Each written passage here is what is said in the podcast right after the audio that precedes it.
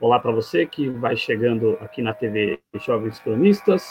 Eu sou o Adriano Garcia e esta é mais uma edição do nosso JC Express. Hoje, é sexta-feira, 17 de abril de 2020, né? É, para você que vai chegando, peço para você que deixe o seu like, que participe do nosso chat, né? E um aviso importante para vocês aqui começando o nosso JC Express de hoje.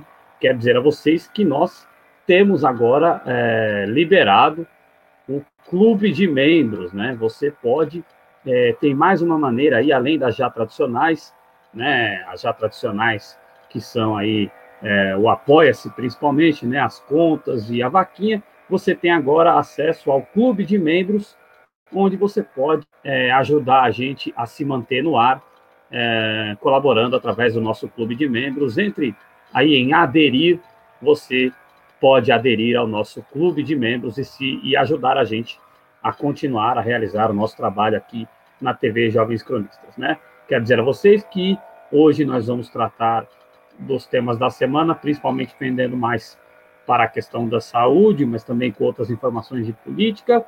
E amanhã, e, e nós faremos aí nos, nas próximas edições, no Redação JC, nós estamos preparando um conteúdo especial sobre os novos ataques que estão sendo feitos aos trabalhadores aí por parte do desgoverno em plena pandemia de coronavírus, tá certo?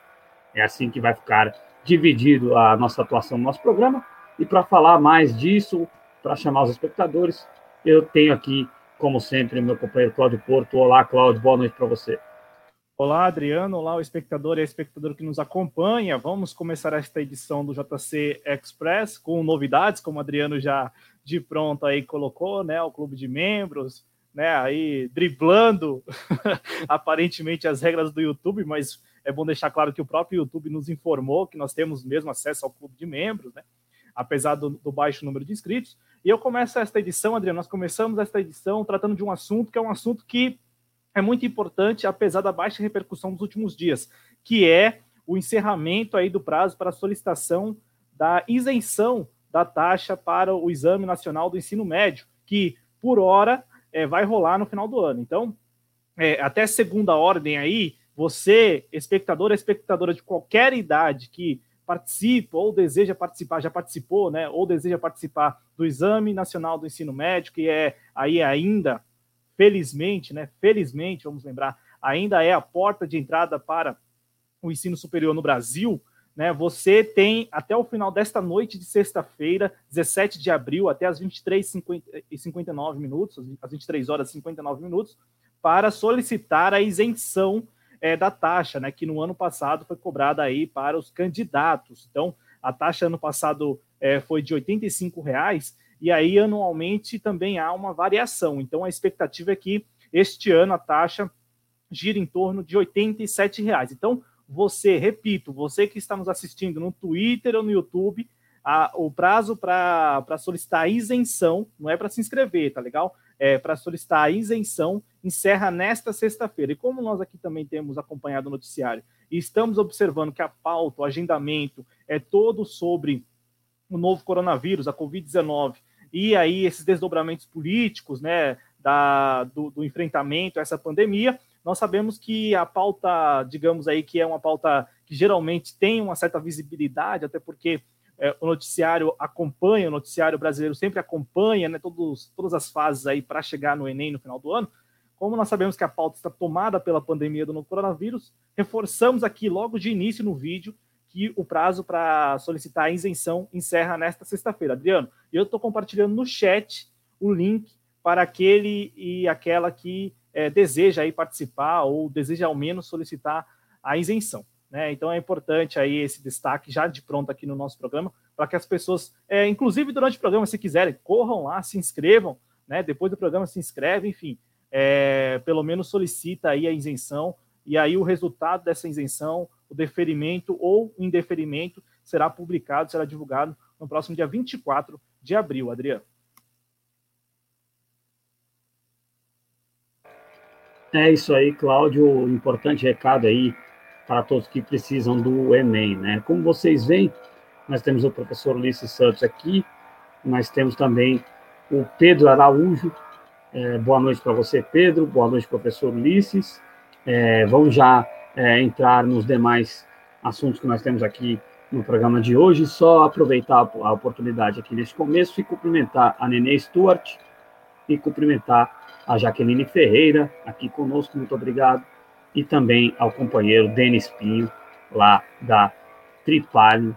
É, e você que vai chegando, além de deixar o seu like, por favor, participe aqui conosco, ajude a gente a fazer o programa aí. É, conheça aí a novidade, né? Conheça aí a novidade. O nosso clube de membros você pode aderir e ajudar a gente a se manter no ar, tá certo? É, Cláudio, esteja à vontade aí para inserir os nossos companheiros na conversa. É, dou também boa noite ao Pedro e ao Ulisses Santos. E aí a gente começa, é claro, falando é, da notícia, digamos, dos últimos dias ou das duas últimas semanas, né? É, que era até ontem o enfrentamento, o, o, enfrentamento, perdão, ao menos verbal, né, entre o então ministro, agora ex-ministro da Saúde, Luiz Henrique Mandetta, e o presidente da República, Jair Bolsonaro. E aí eu coloco né, esse tema e aqui abordo alguns aspectos que eu acompanhei, principalmente no dia de ontem, né, na quinta-feira, 16 de abril, quando se deu essa transição aí, né, pelo menos o, o, anúncio oficial da saída do Luiz Henrique Mandetta. É, o primeiro aspecto que eu quero abordar com vocês e com os nossos espectadores é o timing né, aí da, da mudança. É, o, observamos aí que ao longo das duas últimas semanas a situação já está ficando um tanto insustentável, né, para tanto pra, para o Luiz Henrique Mandetta como para o presidente Bolsonaro. E aí, como ambos são políticos e políticos com é, um, uma larga trajetória, Bolsonaro, acredite se quiser, ele tem uma larga trajetória, pelo menos temporal ele tem, né? E o Luiz Henrique Mandetta também, né? Deputado federal aí pelo, é, pelo estado, ex-deputado federal pelo estado do Mato Grosso do Sul, de uma família tradicional lá no estado, né? Digamos assim, digamos assim, tem tem também aquele, aquele ar de coronel, né? A família dele, a família Trade, lá no Mato Grosso do Sul. O Luiz Henrique Mandetta e o presidente Bolsonaro fizeram cálculos políticos. No entanto, no meu ponto de vista, a decisão ela foi tomada por quem de fato governa, né? Que são os militares, né? Os militares que não apenas apoiam, né? Ali ou, ou fazem, é, desempenham atividades dentro do desgoverno. O desgoverno ele é hoje controlado pelos militares. E aí os militares entenda-se as Forças Armadas, né? Passa pelo Exército, a, a Marinha, a Aeronáutica. E aí o timing, para mim, pessoal, é, um, é, é, muito importante, porque nessa semana nós tivemos, começamos com a entrevista do Mandetta TV Globo, isso todo mundo é, sabia que geraria alguns desdobramentos, o próprio Luiz Henrique Mandetta, quando deu essa entrevista, certamente sabia que a situação dele, digamos, já estava ali próxima do fim, né, a sua posição como ministro da Saúde.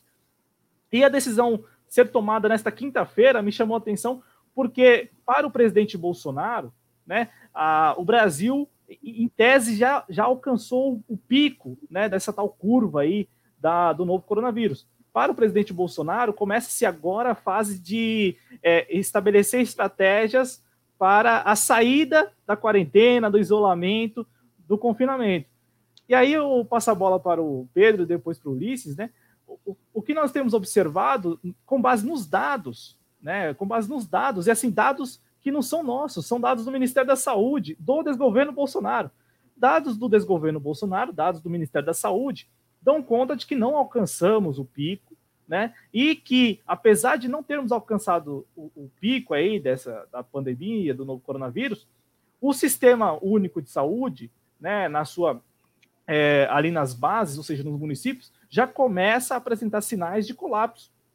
Então, assim, nós estamos, é, é, nós não alcançamos o pico, né? imaginem só aí a curva, vocês que estão nos assistindo, imaginem a curva, nós estamos ainda aquém dessa, do pico, né? nós não alcançamos o pico, e aí agora começa uma estratégia né, de é, liberalização mesmo, porque é esse o propósito da mudança. Então, o time, para mim, é, de ser numa quinta-feira e depois da entrevista do Mandetta na TV Globo, né, tem, tem também esse. Eu vejo que é importante, porque meio que o presidente Bolsonaro demitiu porque o Mandetta foi à TV Globo reclamar dele. Então, meio que se vale dessa justificativa também, né, no, no campo político.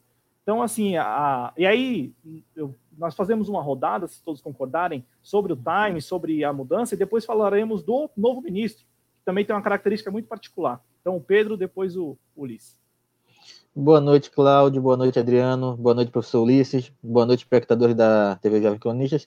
É, eu concordo totalmente. O time foi é, casado, foi, é, acredito, como o Cláudio falou, que existiram os cálculos políticos, existiram ah, os cálculos do que, é, do que representaria a demissão do Mandetta e qual, quanto seria ah, do capital político do governo Bolsonaro, que já está baixo, com a demissão dele.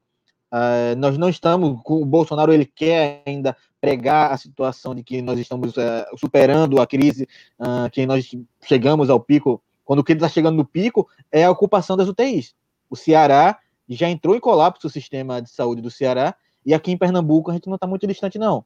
Inclusive a outra notícia que a gente tem aqui em Pernambuco é de que os leitos no, na, no setor público já estão chegando à sua lotação e que o governo vai começar a usar a força policial para contabilizar os leitos no setor privado de forma mais precisa, porque se tem aqui um receio de que o setor privado tá, não está, é, enfim, liberando de fato os números ah, do, de leitos é, é, exatos, está escondendo alguns números e vai se usar a força policial agora para fazer essa contagem. Ou seja, nós estamos chegando no, no pico é, da capacidade do nosso sistema público de saúde.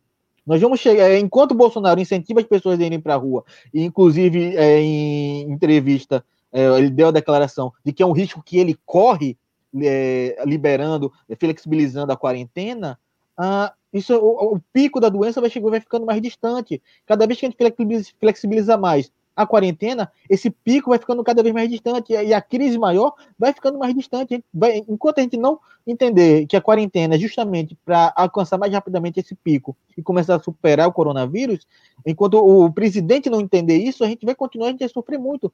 Essa crise vai se estender ainda mais, mais gente vai morrer, porque o nosso sistema está chegando ao colapso, nosso sistema chegou ao pico. Nosso sistema não tem, não, não comporta mais uh, o, o cuidado com o coronavírus e isso em breve vai estourar. E ele fala que é um risco que ele vai correr, mas não é ele quem vai morrer. Então é um risco que ele corre com a vida dos outros.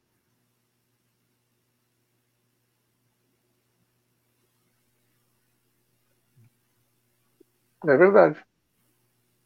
Posso começar? Posso? Bom, de qualquer maneira, eu achei que eu achei que o, o, o Cláudio fosse dar um, um, mas enfim, Boa noite a todos, né? Boa noite, amigos. Boa noite, Cláudio, Adriano e Pedro. Cara, eu vou dizer pra vocês assim, ó, uh, eu tava pensando sobre o que escrever na minha coluna, né? Até publicá-la uh, ontem. E, claro, o assunto de pauta, a pauta da semana, sem dúvida que foi, né? Como o Cláudio bem falou, a rusga, o atrito, até onde combinado ou não, mas o atrito, enfim, entre o Mandetta e o, e o Bolsonaro, né? Que se dava via tweet, se dava via entrevista, entrevista para televisão, enfim, até que chegou no, no seu momento final, que foi né, ontem a derrocada, a saída do, do Mandetta e, e a entrada do, do novo ministro, do Nelson Traich, né? Cara, o que, que acontece, tá? Uh, como eu, eu botei na minha coluna, uh, num, num ministério, com todos os problemas que ele tem, tá? Num ministério que é um deserto intelectual, um cara com Mandetta é quase um Einstein. Entendeu? Quer dizer, um cara com Mandetta é quase um Einstein. Fazendo, detalhe, o mínimo do mínimo do mínimo. E atrasado. Quer dizer, ele parece. Ele é aquele cara numa turma que sabe somar 5 mais 5, onde todo mundo só soma 1 mais 1. Quando soma? Então, assim, puta, ele é quase um gênio, cara. Então, aí, o que, o que aconteceu? Fazendo uma rápida cronologia dos fatos, né? No começo lá da, da epidemia, que depois virou pandemia, só que aparecia, e, e, com, e com, razão, para dar, para coletiva, era o próprio ministro da Saúde, que, é era o cara que a pasta envolvida em todo o caso, né? Que é a questão de saúde pública. Ele aparece, ele, ele, ele dá informações técnicas que as pessoas entendem, ele começa a ganhar, ganhar capital político, ele, enquanto ministro, enquanto político que era, e isso, cara, para mim, essa é observação pessoal minha, tá? Isso cria uma, um ciúminho interno no ministério. um ciúminho do Bolsonaro e de outros ministros. Bah, só o Mandetta aparece, bah, até que ele se vê, até que ele se vê obrigado, por exemplo, a, tanto é que ele não citava. Ele parecia um cara de fora do, do governo. Ele vai lá numa, numa, coletiva e cita nominalmente, ah, o nosso timoneiro é o, o presidente Jair Bolsonaro. Ele disse isso textualmente. Aí depois ele começa a dividir por duas ou três, dois ou três dias a coletiva, num primeiro momento, com outros ministros da Justiça, da Economia, da, da, da etc. E depois, no momento, o Ministério da Saúde. Isso durou mais ou menos uma semana. E aí foi uma escalada. O Bolsonaro indo, indo para a rua, cumprimentar as pessoas, e ele dizendo que não podia, e depois. Dizer, aí foi outro até chegar amanhã no rompimento. Quer dizer, foi uma escalada. E isso eu coloco bem na minha coluna. Isso se deu dessa maneira. Uma, um, foi no crescendo, né? Até o rompimento final. É aquela coisa, né, cara? Ele vai chegar, ele chegou ali, ele, ele claro, ele ganhou, ele ganhou muito com isso. Não sei qual vai qual a preferência dele daqui para frente, mas é interessante observar que o Bolsonaro agora fala em abrir o comércio, né? E vamos ver o que vai acontecer daqui para frente. É uma dúvida cruel. O, o Adriano, se ele, se ele quiser não, acho que é. primeiro giro aqui. Sim, não, né? Complementando só o que os colegas falaram, né? Ficou uma questão de briga política. Aí as pessoas falam, ah, Mandetta entrou na briga propositadamente para tirar a autoridade do presidente. Primeiro que o presidente não tem autoridade nenhuma, né? Segundo que tem que ver o que, que o Mandetta quer politicamente mas é, em termos de discurso, ele fazia um discurso adequado à imagem dele e, é, como bem colocou o professor, tinha algumas ações que eram protocolares e ainda ultrapassando o prazo protocolar. Porém, como é, há uma falta de ações efetivas aqui no Brasil, é, fazer o mínimo do mínimo do mínimo, você está fazendo muita coisa, você merece ser reverenciado como tem gente, inclusive no nosso campo político, é, e que ideologicamente é de esquerda, evidentemente, é, você tem gente que tem verdadeira adoração pelo Mandetta e a coisa não é muito bem por aí, né? Então, é, é, e aí tem aquela outra questão, entra no lugar dele, como também foi colocado aqui anteriormente por vocês, entra no lugar dele é, um cidadão que vem, Cláudio mesmo colocou isso aqui, com o intuito de abrir, né? E ele, inclusive nos artigos em que ele não diz nada com nada, ele sempre fala de alguma maneira é, fazer com que a economia volte a circular normalmente.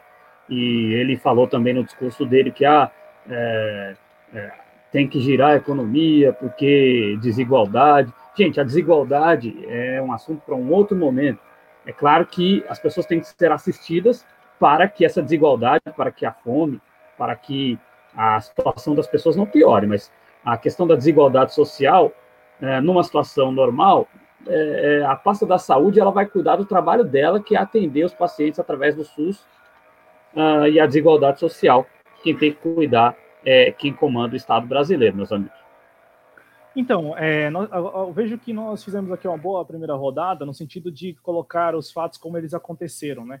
E aí, nessa segunda fase, vamos aqui falar dos, do, dos personagens, ou das personagens, né? Para não cometer nenhum, nenhum erro aqui. E, e é muito interessante como é, é, é, correto neste momento, pelo menos segundo meu ponto de vista, é correto afirmar que o, o ministro, o ex-ministro Luiz Henrique Mandetta, ele sai dessa muito maior do que entrou entrou lá no ministério, lá ainda na transição de governo, né? Porque vamos lembrar que o Luiz Henrique Mandetta ele é ex-deputado, ou seja, hoje ele não tem nenhum cargo, agora deixou de ter, né?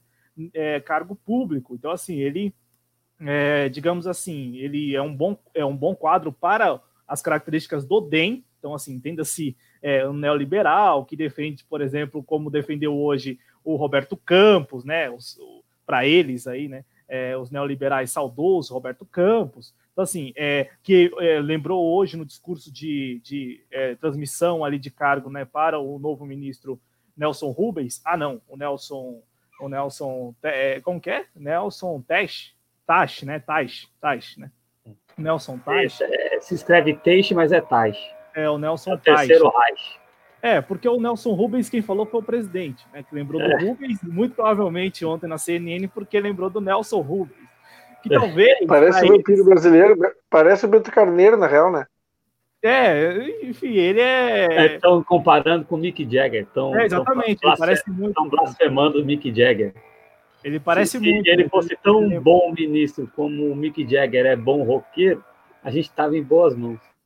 Exato. E não, e, e tem assim, o, é claro que o Luiz Henrique Mandetta sai dessa muito maior do que entrou. Ele sai super valorizado, né? Super valorizado. E, e, e por quê? Porque ele fez o, o básico, né? Fez o básico, né? Porque é bom lembrar que ele era ministro da, da, da saúde, ele não era o presidente da República e também não era ministro da Economia.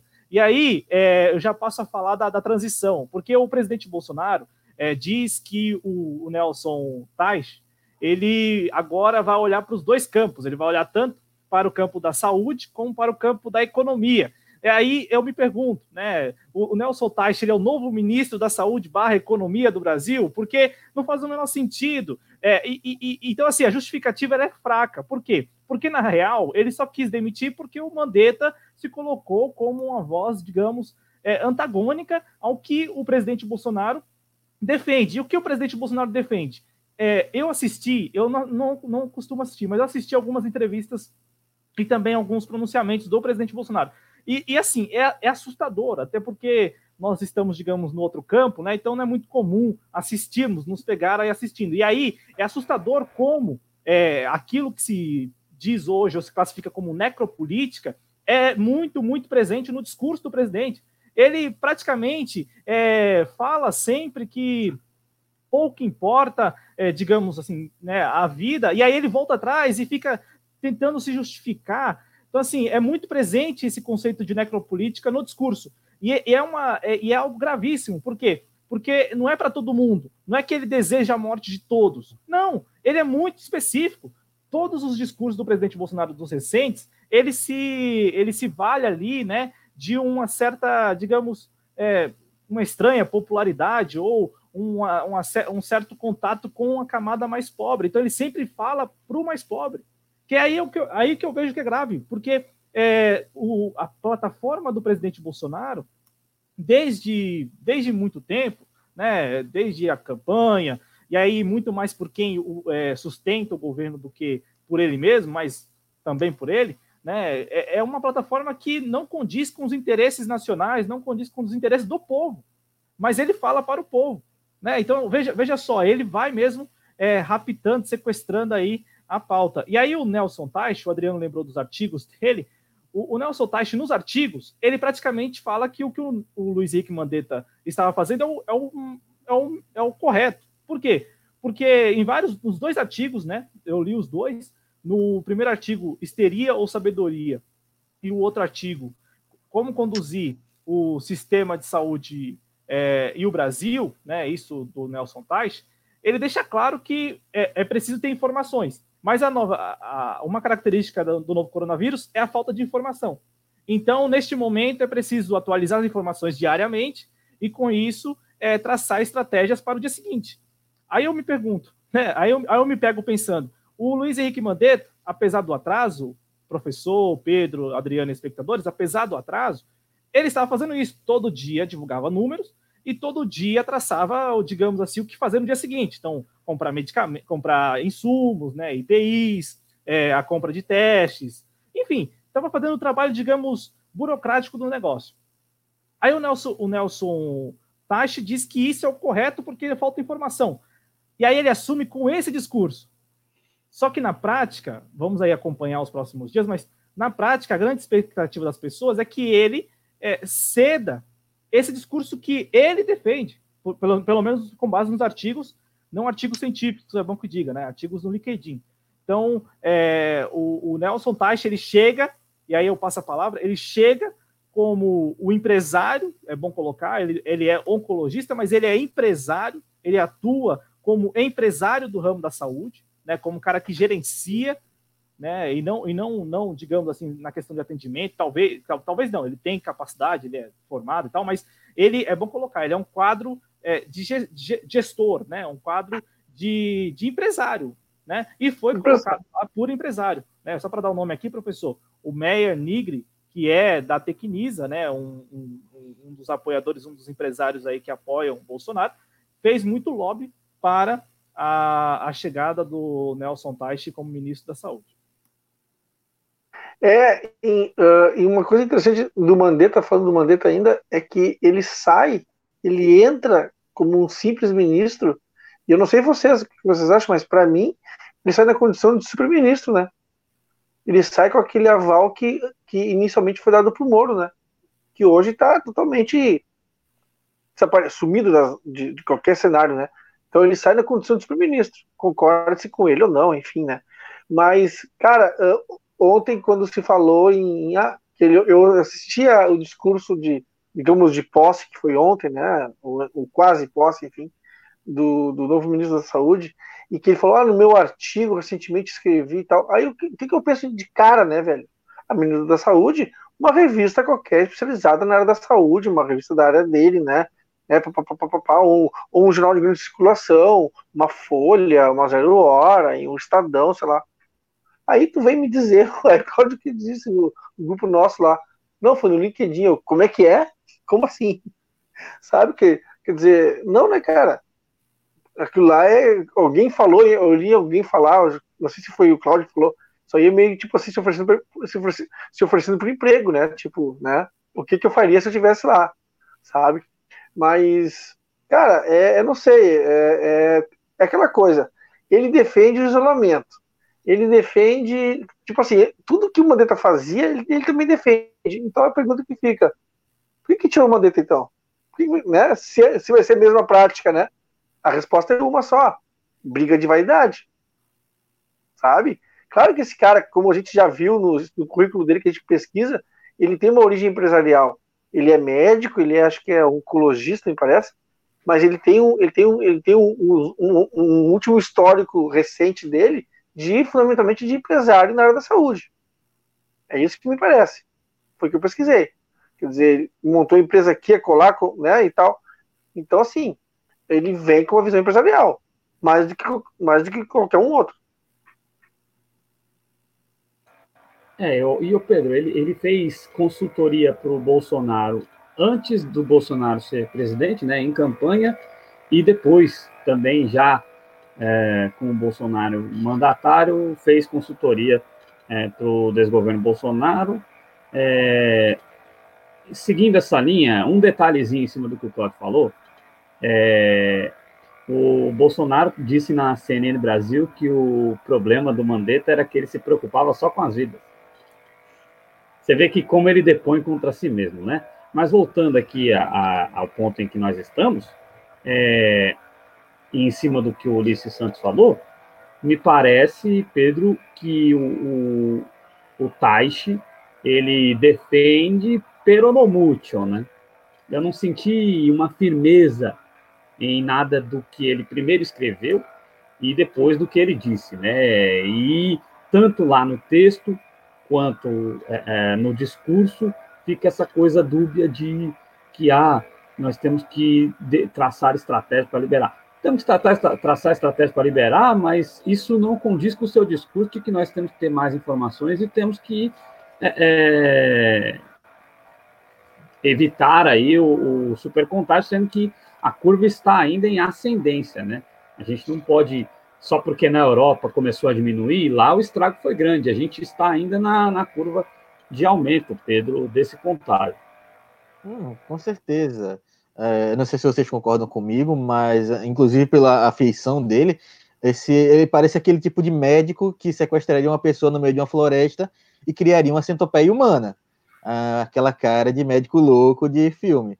Uh, mas eu concordo completamente com vocês. Ele vem com a visão empresarial. Se ele vem, se ele, ele tem o mesmo pensamento que o Mandetta, uh, não faria nem sentido o Bolsonaro colocar ele. Eu acredito realmente que ele defenda ah, o isolamento, mas se a proposta que ele de emprego que ele deve ter feito para o Bolsonaro ali, o currículo que ele mostrou para o Bolsonaro, é de que vai apoiar aquele discurso da reabertura.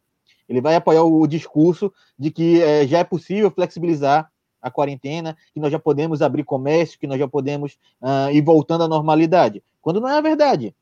A Europa está reabrindo agora, está voltando aos poucos, e ainda assim é, é, importante dizer aos poucos, porque a própria China, que foi o epicentro de tudo, que começou com tudo isso lá em dezembro, só agora, no final de março, começou a reabertura da região onde começou o coronavírus. A Europa ainda vai demorar muito até reabrir uh, o comércio, até reabrir para a normalidade. E aqui, que nós estamos chegando a, em, situação, a, em comparação ao período de tempo, uma situação pior que a Espanha, por exemplo, a, a gente não vai conseguir reabrir o comércio para maio, não vai conseguir reabrir o comércio, talvez nem para junho. É uma coisa que vai demorar, uma coisa que né, não é uma, uma, gripezinha que vai com duas, três semanas vai é, voltar. É, se ele está querendo vender é aquela história uh, como se fosse um, um, um, conto de fadas em que a gente está vivendo o momento ruim, é, o vilão está é, no momento atacando, mas daqui a duas semanas tudo vai magicamente se resolver. Não vai ser assim.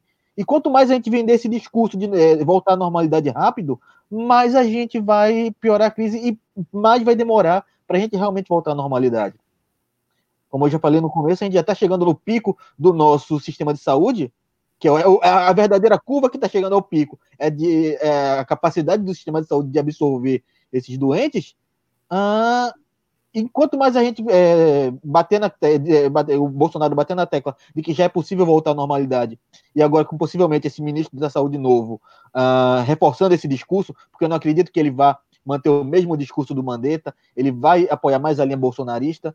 Uh, quanto mais a gente vender essa ideia de que a, podemos voltar à normalidade, mais vai demorar para a normalidade, mais gente vai morrer, porque, enfim, está faltando ação do poder central, está faltando ação de um poder é, forte, que seria o, o da, da União, está faltando ação desse tipo de poder e um discurso claramente irresponsável, que agora vai ser reforçado pelo Ministério da Saúde, que, como o Ulisses já disse, era no meio de tanta insensatez desse governo, o único ponto de sensatez. Era o único ponto de é, é aquela pessoa que tá todo mundo no meio de um de uma erupção de vulcão, tá todo mundo querendo pular na lava, era aquela pessoa que dizia: "Não pula que queima".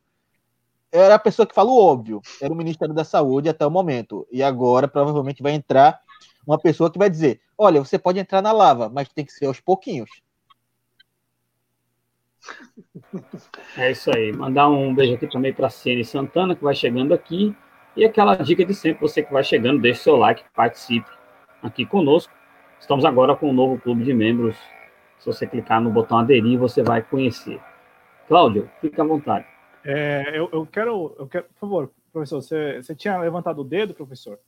Aqui o professor levanta o dedo. Eu aí. tinha levantado a mão para falar um negócio, mas o, mas o Pedro falou tanta coisa que eu fiquei assim, cara, é isso mesmo, sabe, que eu acabei esquecendo. Mas enfim, não, uma coisa que eu queria comentar com vocês é o seguinte: Pedro, Cláudio, Adriano, amigos que estão aí nos assistindo e nos dando essa honra de nos assistir. Não esqueçam, tá? Uh, o Mandetta não foge muito dessa linha. Ninguém está no governo Bolsonaro impunemente. Né? A linha ideológica, o, pensar, o que a gente faz, o que a gente comenta é isso. Ele fez uma coisa tecnicamente correta mesmo atrasado, ok, mas ele fez. Ele dava, ele, ele criou. A verdade é essa. O problema dele é que ele, que ele foi competente no antro de incompetência. ele foi competente na área dele de fazer isso, fazer aquilo, mas num cenário que só tem nulidade intelectual. A verdade é essa. Só tem é um deserto intelectual, como eu digo. E aí assim, e, e aí agora entra um ministro que, cara, me, me parece meio claro, assim, né? Ele vai. Uh, não que ele vá abrir de todo e de repente, assim, do dia para a noite, mas ele vai ver as possibilidades e vai encaminhar. Agora, uma coisa é a seguinte, né, cara? E aí eu pego as palavras do, do, do, do Atila e a Marina, né? Tu vai descobrir isso daqui a duas semanas. Vai ver o resultado disso daqui a duas semanas. Oh, Dessa oh. tua má ação, né? É isso. Oh.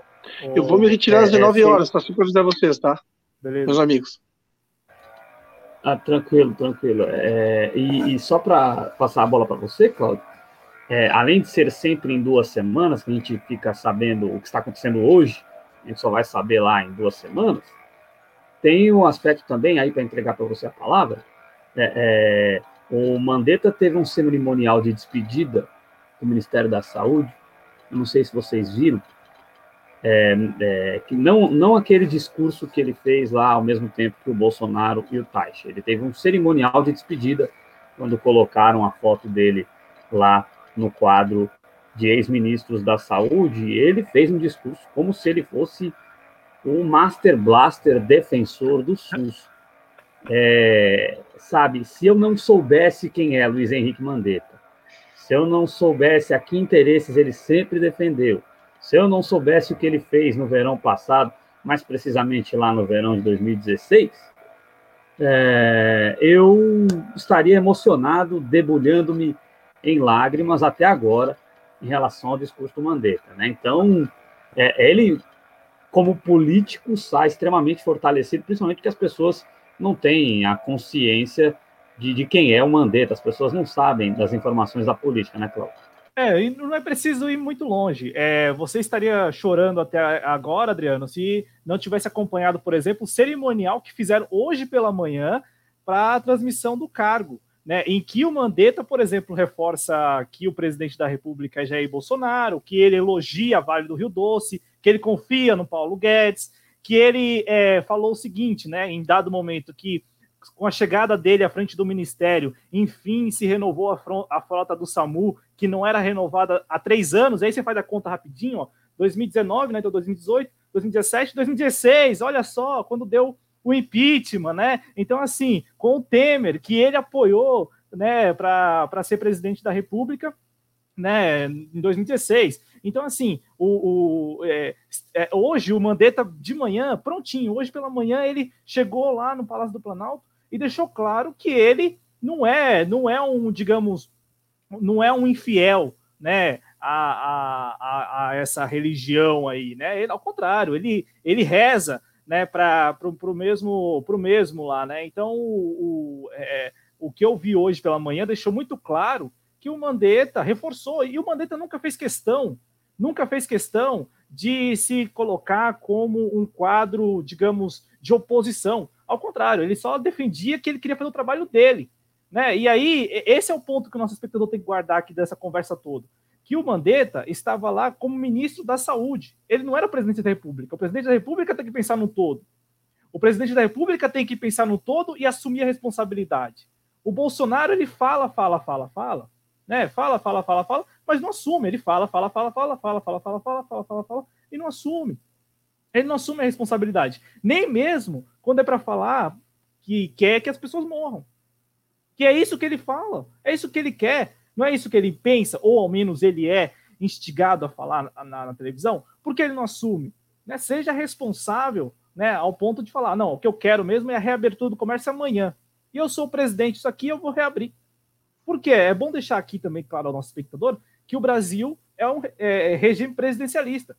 Em tese, né, se, se, se, estivéssemos aí em circunstâncias normais, e entenda-se, circunstâncias normais não é 2019, não é 2018, não é 2017, circunstâncias normais faz muito tempo, né? A, nós, nós teríamos um presidente que assumiria essa responsabilidade, inclusive a responsabilidade de falar para as pessoas que ele quer a morte dos mais pobres, inclusive isso, para deixar explícito para as pessoas compreenderem. Agora, ele prontamente, e aí eu estava fazendo um exercício, professor e espectadores eu fiz um exercício, eu fui buscar aqui no nosso canal qual foi o primeiro vídeo em que nós tratamos de casos suspeitos do novo coronavírus no Brasil. E aí o vídeo é dia 28 de janeiro. Dia 28 de janeiro, tratamos aqui dos primeiros casos de novo coronavírus no Brasil. Em 25 de janeiro, estávamos nós aqui falando de novo coronavírus, casos suspeitos aqui no Brasil. Em 25 de janeiro, depois 28 de janeiro. Então, assim, e, e, veja, a posição lá, e na época nós falávamos o seguinte, para deixar aqui, né, um, um, para o pessoal aí, de repente, ir lá procurar. Nós falávamos assim, ó, nós, nós temos o SUS, que né, demonstra condições aí de, de suportar, em certa medida, é, o que está por vir. Agora, nós ainda nós questionávamos à época a capacidade do Bolsonaro, do presidente Bolsonaro e do Luiz Henrique Mandetta, do Ministério da Saúde, de lidar com esse, com esse pessoal, com, com essa estrutura. Né? E, e nós vimos aí ao longo dos meses que a capacidade era o ponto-chave. Porque não tivemos capacidade de lidar nem com o Luiz Henrique Mandetta e muito provavelmente menos agora com o Nelson Teich. E por que provavelmente menos? Porque o Nelson Teich, ele é um consultor. O Adriano lembrou, o Nelson Teich, ele foi consultor do, da, da campanha do então candidato Jair Bolsonaro em 2018. Ele foi consultor e depois não foi escolhido ministro porque ele é consultor. Ele é consultor. Você não coloca como ministro alguém que é meramente consultor. Nós falamos recentemente do Luiz Henrique Mandetta, em algumas entrevistas, sendo consultor. Né? Não, tem que fazer isso, deveria fazer aquilo, e ele é o ministro. Então, assim, é, olha só a loucura do Brasil em meio a, a, a tudo isso que está acontecendo, ó, né? Porque nós temos muita dificuldade em, em, nessas pessoas, né? Essas pessoas elas são ricas em dificuldade. E aí eu passo a palavra, porque eu passo a palavra no sentido de o Luiz Henrique Mandetta ele sai supervalorizado. Dizem, dizem agora que ele vai ser, digamos, um consultor do Partido Democratas, né, para as prefeituras e estados aí que são administrados pelo, pelo DEM, né, e, e também eu reforço, hoje mesmo, nesta sexta-feira, o Mandetta esteve com Bolsonaro, esteve com Nelson Tais, e prontamente lá ele elogiou é, Moro, ele elogiou Paulo Guedes, ele elogiou a turma toda. Por quê? Porque ele, ele, né, ele queria continuar, ele queria seguir ali, ele só queria fazer o trabalho dele. E é bom deixar claro isso, ele só queria fazer o trabalho dele. O Bolsonaro quer que o ministro da Saúde dê uma de ministro da Economia, dê uma de ministro da, sei lá, da infraestrutura, quer que o ministro da Saúde é, tenha lá inúmeras funções. O que a gente sabe muito bem que é, é inviável, é inviável, né? Porque como você cuida do SUS, cuida da questão científica, né? É, da, da, medicina, de tudo isso, e lida também ao mesmo tempo com economia. Não faz o menor sentido, né? Isso deixa. Mas, mas Cláudio, numa empresa privada tem isso também, né? O cara é a mulher, por exemplo, a pessoa é telefonista e faz mínimas funções, né? Então, é levando pro, né? É, é. Agora é o seguinte, né, cara? O que, que eu imagino? O Taixa continua sendo consultor, né, cara? Vai. E só, só recebeu o título de ministro, vai continuar sendo consultor, né, cara? Não vai dar menor. Agora, o que impressiona, cara, é que assim, ó, a, a máscara do Mandetta, não, é que, não, não sei se máscara, mas enfim, ela aparece muito rápido, né, cara? Se, ele se desnuda muito rapidamente, né? Quando ele começa a elogiar Paulo Guedes, elogiar essa turma, quer dizer, é, é, aquilo que se dizia, que a gente disse no começo, né? Uh, ele não era alguém, uh, aspas, vamos dizer assim, alguém de esquerda lá dentro. Não. Tanto é que ele votou na, contra Dilma. Tanto é que ele, eu pergunto para ti, ele é do DEM, o DEM é antiga arena. Eu pergunto para vocês, onde estará o DEM, se tudo der, der aspas para eles certo, em 2022? Ao lado de quem que estará o DEM? De Rodrigo Maia, de Alcolumbre e de Mandetta e de Onyx Lorenzoni. Eu já digo aqui, estará ao lado de Bolsonaro. A não ser que aconteça uma hecatombe nas, nas, nas, nas, nas frentes deles, no, no meio deles, que o, que o DEM se separe do contrário, eles vão estar juntos em 2022. Isso não tem a menor dúvida, menor, menor dúvida quanto a isso. Menor dúvida. E aqui eu me despeço de vocês, mas vou ficar até o finalzinho para assistir, para assistir no chat lá, tá? Foi um prazer conversar com vocês aí. É isso. Boa, professor. Até próxima. Obrigado pela participação, hein? Tamo juntos um sempre. Esse é o professor Ulisses. Ele está no Twitter como arroba prof, colorado. Você segue ele lá ele é do lado vermelho do Rio Grande do Sul. Obrigado aí ao professor Ulisses. E aí, em cima do que o professor Ulisses falou, o Pedro, é, é, tem aquela história, né? É, o, o Taishi, ele vem meio que como um consultor, mas na verdade, é, é não sei se estou falando maluquice aqui, mas na verdade o Bolsonaro vai ser o consultor dele, né? Porque o Bolsonaro vai mandar ou vai sugerir, entre aspas, e ele vai aplicar, a não ser que o consultor do Taixe seja o Braga Neto. Mas aí, se é para ser o Braga Neto consultor do Taixe, não precisava trocar, deixasse o Mandetta lá, porque o Mandetta é, teria um pouco mais de. de é, o Mandetta conseguiria trabalhar por, com menos terraplanismo do que o terraplanismo bolsonarista. Ou estou falando, estou viajando muito. Não, não acredito que você esteja viajando muito, não, Adriano. Acredito que talvez é, é, acabe indo por essa, por essa linha mesmo, do Bolsonaro se tornar o consultor especial do Ministério da Saúde para o assunto do coronavírus. Uh, consultor, porque ele não vai dar ali uma consultoria, ele vai dar aquela sugestão com ar de ordem e vai esperar que ele cumpra. Eu acredito que ele, ele tá, o Taixa ele tá ali hoje para uh, ah, suavemente abrir o comércio, porque o Bolsonaro não conseguiria isso uh, com uma canetada, apesar dele falar que tem a caneta na mão, uma caneta compacta, lembrando, porque a BIC é francesa e ele não usa nada da França. Uh, mas ele não tem mais esse poder da caneta, de dar a canetada e mandar abrir o comércio, que o STF já decidiu que quem tem a, a essa a prerrogativa da quarentena são os estados e municípios. Mas talvez ele esteja ali para tentar passar uh, o, o ar de normalidade, o ar de tranquilidade que a, a, o coronavírus já passou, que a crise já passou, para ir conseguindo suavizar até a opinião pública a favor do, da reabertura do comércio. Uh, eu acredito que, ao contrário do Mandetta, ele não tenha pretensões políticas, ele está ali para meramente ser o representante do, do setor privado, dos planos de saúde, da, de quem enxerga a saúde como um negócio dentro do governo. Não que o Mandetta não fosse isso, mas o Mandetta, além disso, é também um político. E enxergou nessa situação do coronavírus uma oportunidade de crescimento político. Eu, eu, concordo muito com o que o professor Ulisses disse sobre o DEM no final disso tudo. Eu só discordo que eu não acho que ele vai estar do lado do Bolsonaro na eleição de 2022. Porque eu acredito que talvez o DEM enxergue, uh, no meio disso tudo, uma possibilidade de se alçar a uma possibilidade de candidatura à presidência da República, ou até mesmo. Ou apoiar o Dória. Né?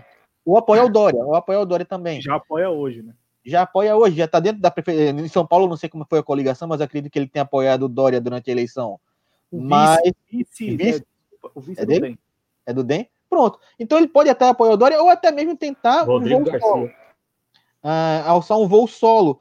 Porque a gente vê o Rodrigo Maia e o, é, o Mandetta sendo ah, ah, endeusados até por pessoas de esquerda, talvez no futuro eles vejam como uma oportunidade de lançar um cargo eh, na presidência da República.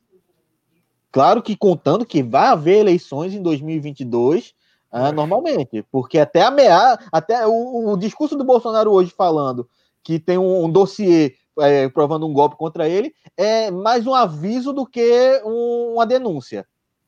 É, uma, uma coisa que a gente é, tem que informar ao público é que das duas últimas semanas para cá, o presidente Bolsonaro está sendo assessorado diretamente pelo Carlos Bolsonaro. Como o Fábio Van Garten ainda está se recuperando, o Carlos Bolsonaro é quem está de fato lá, né? Inclusive tem gabinete, tem, tem um espaço, sempre teve lá seu, digamos, A seu creche. chiqueirinho, né? Seu chiqueirinho, né? Quem, quem tem criança em casa já, já, já viu isso. Então, lá, sempre teve lá no Palácio do Planalto, sempre teve também no Palácio da Alvorada. E aí, nas, nas, nas últimas semanas, ele está assessorando. E isso coincide, por exemplo, com o início dos pronunciamentos na, na, em cadeia de rádio e televisão. Então, assim, o, o, presidente Bolsonaro ele é facilmente influenciado pelos seus filhos e também e principalmente pelos militares que cercam, né, o que o cercam ali, quem criam esse, digamos, esse esse esse bloqueio, né, verde oliva ali, né? É, e aí eu quero quero informar aqui que eu concordo com o Pedro e aí é importante isso. O, o Nelson Tais ele em tese chega para elaborar estratégias para liberar né, para que as pessoas voltem ao normal, para suas vidas normais. Essa é a ideia da cabeça do presidente Bolsonaro.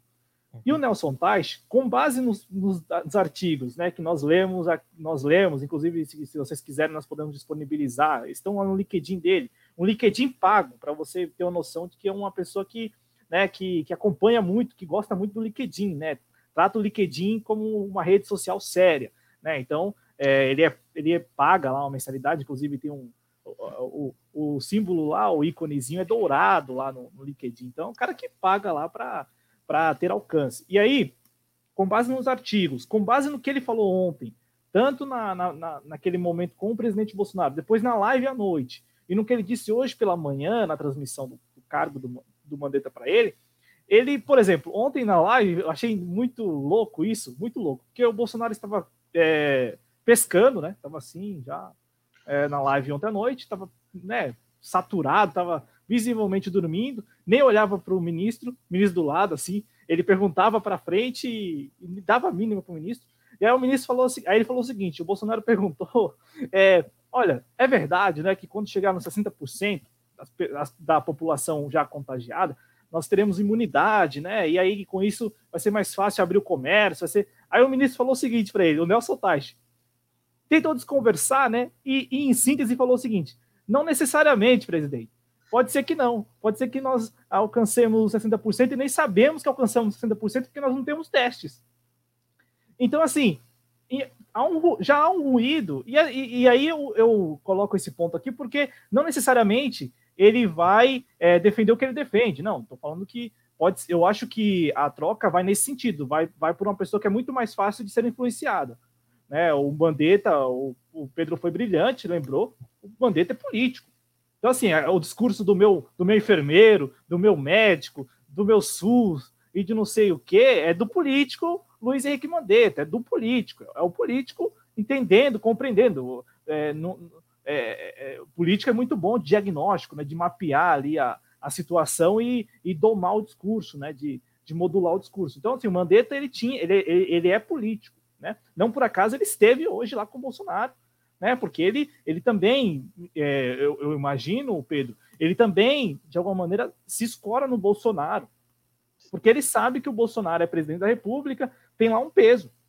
Né? É, não é de se desconsiderar também, digamos assim, o, o, resquício de apelo popular que tem Bolsonaro. Então, o Mandetta, sabe, encontrou aí. É diferente de, por exemplo, uma figura como o Nelson Taix, que é um cara visivelmente, visivelmente é, tímido, visivelmente é, fácil de ser, digamos, é, não digo controlado ou manipulado, mas de ser influenciado, né? E aí não por acaso, veja, é, e também, também né, nós temos que destacar aqui, como vocês falaram, como nós já falamos, o Nelson Tacha ele não tem credenciais para ser ministro. Ele tem uma vida, digamos, exitosa no ramo do, do empresariado da saúde. Então, assim, ele é um empresário, digamos, de relativo sucesso é, no ramo da saúde, mas ele não tem credenciais para ser ministro de Estado, né, para, digamos, para gerir a coisa, né, para é, é, e aí eu falo isso porque os ministros que estão lá, você pode falar assim, ah, não, eles são loucos, eles são, sei lá, mas eles têm características que permitem, por exemplo, passar por situações. Veja, o Abraham Van Traub segue como ministro da Educação,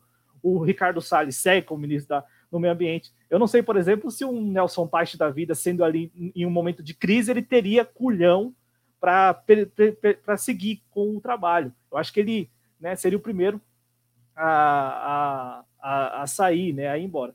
E aí, Adriano, o, você falou do Walter Braga Neto, mas é o seguinte: os militares estão acompanhando a situação e o Bolsonaro, né, os militares lá do, do presidente Bolsonaro, escalaram né, o contra-almirante da Marinha, Flávio, e aí o nome dele aqui, ó, Flávio Augusto Viana Rocha, que era que é ainda né, o chefe da Secretaria de Assuntos Estratégicos do Planalto, para ser o intermediador, o coordenador da transição aí da gestão do Mandetta para a gestão do, do Nelson Tais. Então, assim, há um militar como é, intermediador, né? como o, o, coordenador.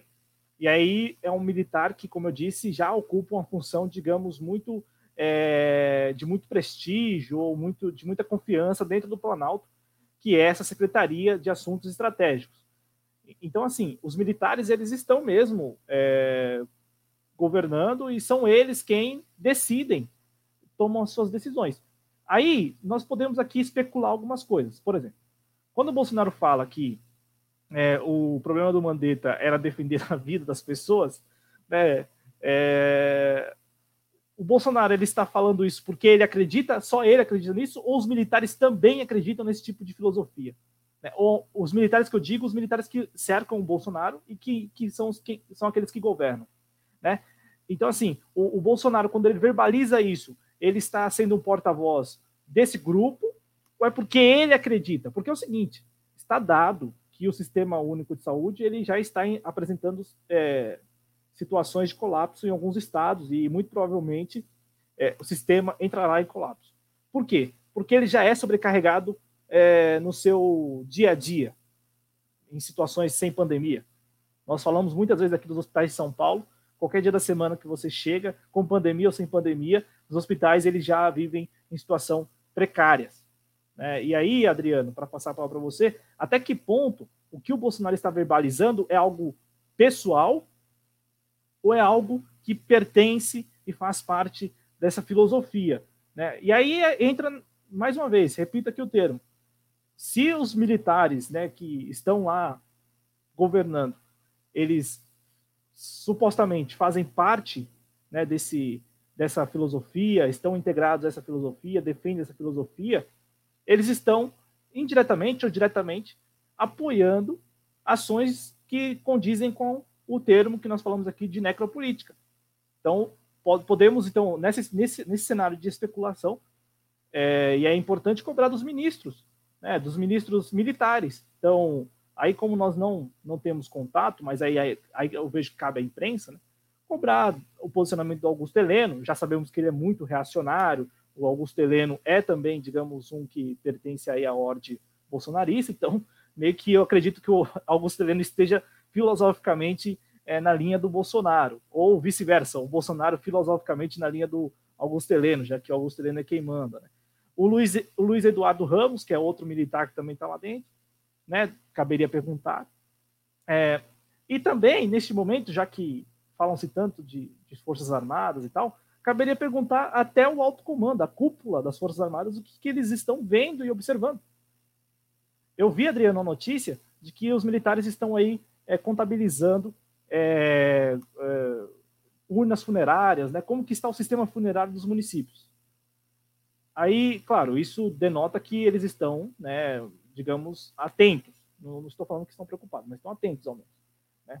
E aí, até que ponto essa preocupação e essa atenção é porque eles estão, digamos, querendo evitar mortes, ou ao contrário, né, garantir que, em havendo um número muito alto de óbitos relacionados à Covid-19, eles tenham capacidade, condições para não, não encobrir, mas ao menos para dar o rito normal das coisas, para não, não chegar à situação, à situação como nós vimos recentemente, nós temos visto, né, sobretudo no Equador, que são aqueles corpos e tal.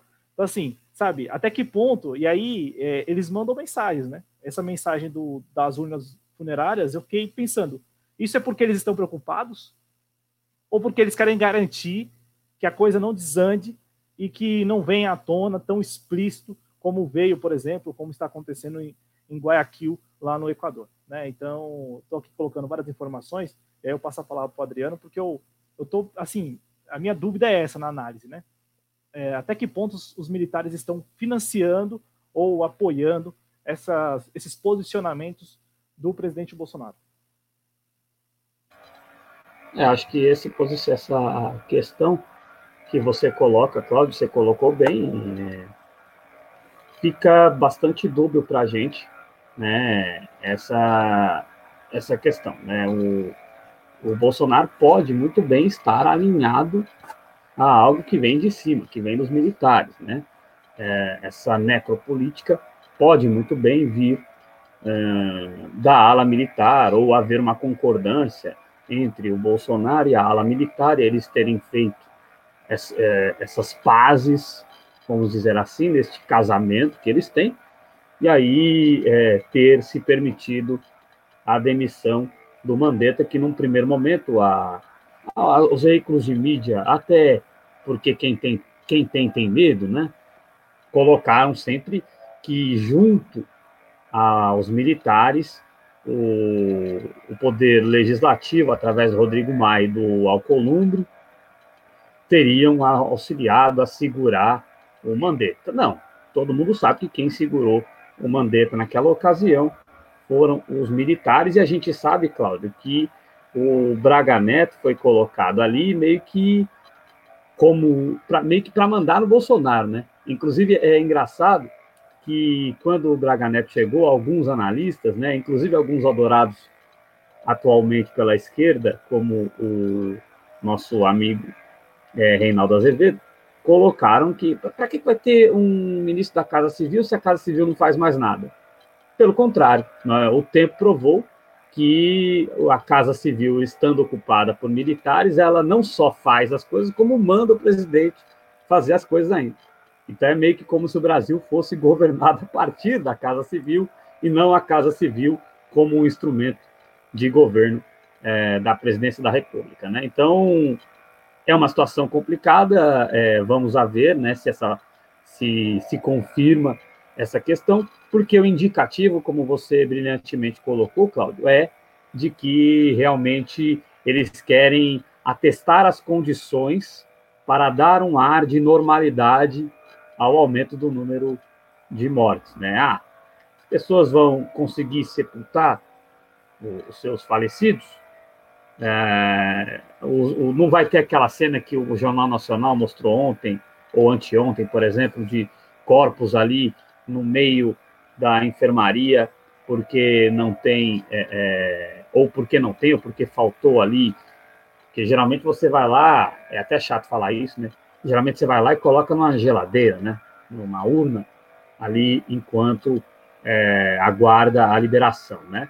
Mas os corpos estavam jogados ali, então pode ser que a preocupação dos militares seja de que estas coisas não aconteçam, de que haja cova.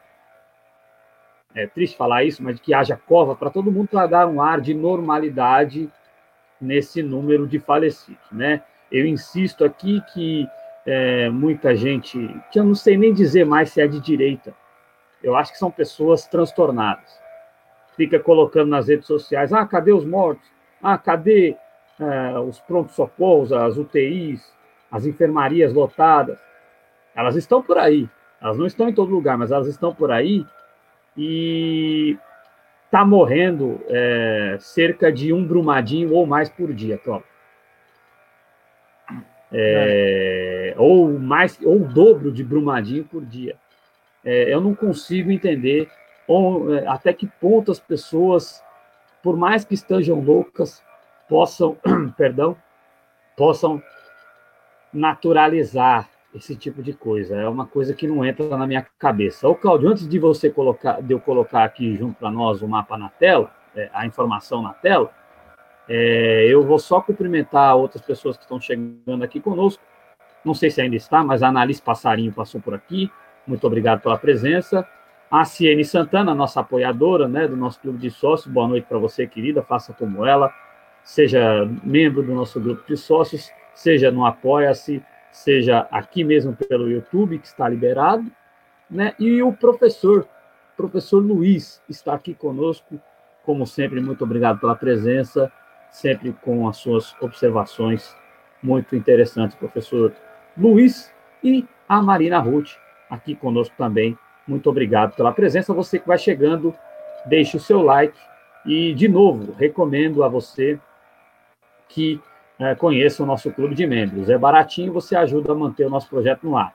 Quero dizer também que nós tivemos um dislike. Se a pessoa que deu o dislike ainda estiver por aí, debata conosco é, é, e dê um horizonte diferente à nossa análise. Aqui tem todo o espaço para isso, desde que com respeito. É, é importante colocar as opiniões, até porque com as opiniões todos crescemos com ela, né? coloco na tela a informação que o Cláudio Porto traz para a gente. Exato, Adriano. Números atualizados aí do novo coronavírus no Brasil. Né, o Ministério da Saúde atualizou na tarde desta sexta-feira, 17 de abril, é, o número de casos confirmados e também o número de óbitos relacionados à Covid-19. São 33.682 casos confirmados, sendo 2.141 óbitos relacionados à Covid-19. A letalidade no Brasil é de 6,4%, Adriano. E aí, são Paulo segue né, como o estado que registra o maior número de casos confirmados, né, com 12.841 casos confirmados. Né, e é uma informação que eu não, não, lembro se nós demos na última live, né, mas o Tocantins entrou aí, infelizmente, para a lista de estados que, que registram a, ao menos um óbito é, relacionado à Covid-19. Eu tiro do ar essa tela, né, a tela com é, os números atualizados do Ministério da Saúde. E aí eu quero só uma dica aqui, né? Vocês que nos acompanham, é, o site é covid.saude.gov.br. Você tem lá o, o, aqui na a tal da curva, né, que nós falamos agora há pouco. Vejam vocês como a curva, ela é, agora nós estamos subindo mesmo a ladeira e aí é válido reforçar que nós ainda é, sentimos muita falta de testes, então ah, por isso que não dá neste momento para estabelecer medidas de, de, liberalização, como eu disse. Né? Neste momento é preciso ainda é, adotar medidas no sentido de evitar o colapso daqueles, daquelas unidades que ainda não entraram em colapso. Por isso que é importante, como foi anunciado ainda na gestão do, do Luiz Henrique Mandetta, né, a, a reunião, né, o, não, não, vou usar o termo reunião, mas é, o, o, a preocupação é, em saber onde estão os leitos de UTI, né, e aí isso foi anunciado também nesta semana, né, um pedido ali do Ministério da Saúde para que as secretarias estaduais enviem para o Ministério da Saúde as listas, as listas, perdão, com o número de leitos de UTI é, disponíveis e também, né, Adriano, o, o, número de leitos já ocupados. E aí, vejam vocês, já tem isso, já tem esse dado agora nesse painel, né, nessa nova versão do painel. É, eu quero colocar aqui, né, síndrome respiratória aguda grave. Tem agora esse essa aba, né? E aí esses dados é, são novos, então a gente vai ainda é, a gente, a gente ainda vai estudar um pouco melhor para passar para vocês nas próximas lives, né, como funciona esse painel, mas já tem aqui, por exemplo, é, o número de, de, de, de pacientes é, hospitalizados por unidade federativa, né, por estado. Eu não sei se está dando para... Vou dar uma diminuída aqui. Bom, aqui, Adriano, vejam vocês, né, o estado de São Paulo concentra o maior número de é, pacientes com, com Covid-19 ou com suspeito de Covid-19 é, hospitalizados. Então, 4.396 pacientes. É, esse número aqui, salvo engano, e aí eu quero até me corrigir, esse número aqui é um número absoluto. Então, esses 4.396 aqui no estado de São Paulo são já testados. Tanto é que tem aqui os demais casos. E aí nós temos, vejam, é, aqui são demais casos de síndrome respiratória aguda grave, então influenza, né? A H1N1 também. Então, é, nós temos em São Paulo é, aí pela conta aqui mais de 20, mais de 23 mil casos é, de pessoas hospitalizadas, hospitalizadas. Então nós temos mais de 23 mil pessoas hospitalizadas no geral. Né? E aí é, é, importante passar esse número porque as pessoas ficam também falando isso, né, Adriano? E os outros? Onde estão os outros? Por que não falam dos outros? Não sei o que que os outros, os outros. Então, é, aqui pelo menos na TV Jovem Extremista nós estamos falando do todo e vejam vocês que há também a preocupação em compreender que todos neste momento são importantes. É, a, a evitar o colapso do sistema único de saúde, das unidades aí de saúde, é permitir que outras pessoas com outras patologias possam continuar vivas também, né? Porque nós precisamos evitar o colapso. Então, é, grave isso na sua cabeça, você que está me ouvindo ou assistindo. Nós precisamos evitar achatar a curva para evitar o colapso. Não quer dizer que ah, todo mundo vai se contaminar. Bom, vamos acompanhar. O, a preocupação neste momento é evitar o colapso e, é, de maneira gradual, é, permitir que as pessoas, né, não, não permitir, mas que as pessoas possam, de repente, aí, contrair e tenham à, sua disposição um leito de UTI, se for necessário, tenham respiradores, é, se, for, se for necessários também.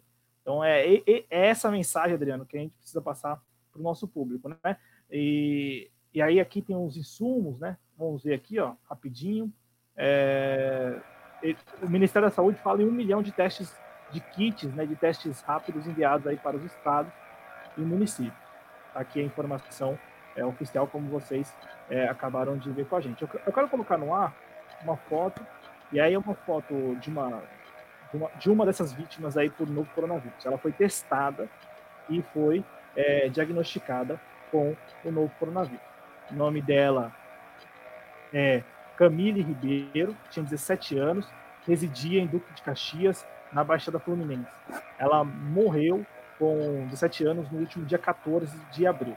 Ela deu entrada no hospital é, Assir, é, deixa eu pegar o nome do, do, hospital, porque aí eu passo a informação correta, até que as pessoas, esses que estão duvidando, Adriano, de repente passem em frente ao Moacir, né, enfim, queiram aí é, tirar a prova real, que é infeliz, é, é algo assim tão primitivo, né, você queria tirar a prova real de coisas absurdas, mas vamos lá. Camille Ribeiro, de 17 anos, morreu no último dia 14, como eu disse, ela estava internada no CTI do Hospital Moacir do Carmo, em Duque de Caxias.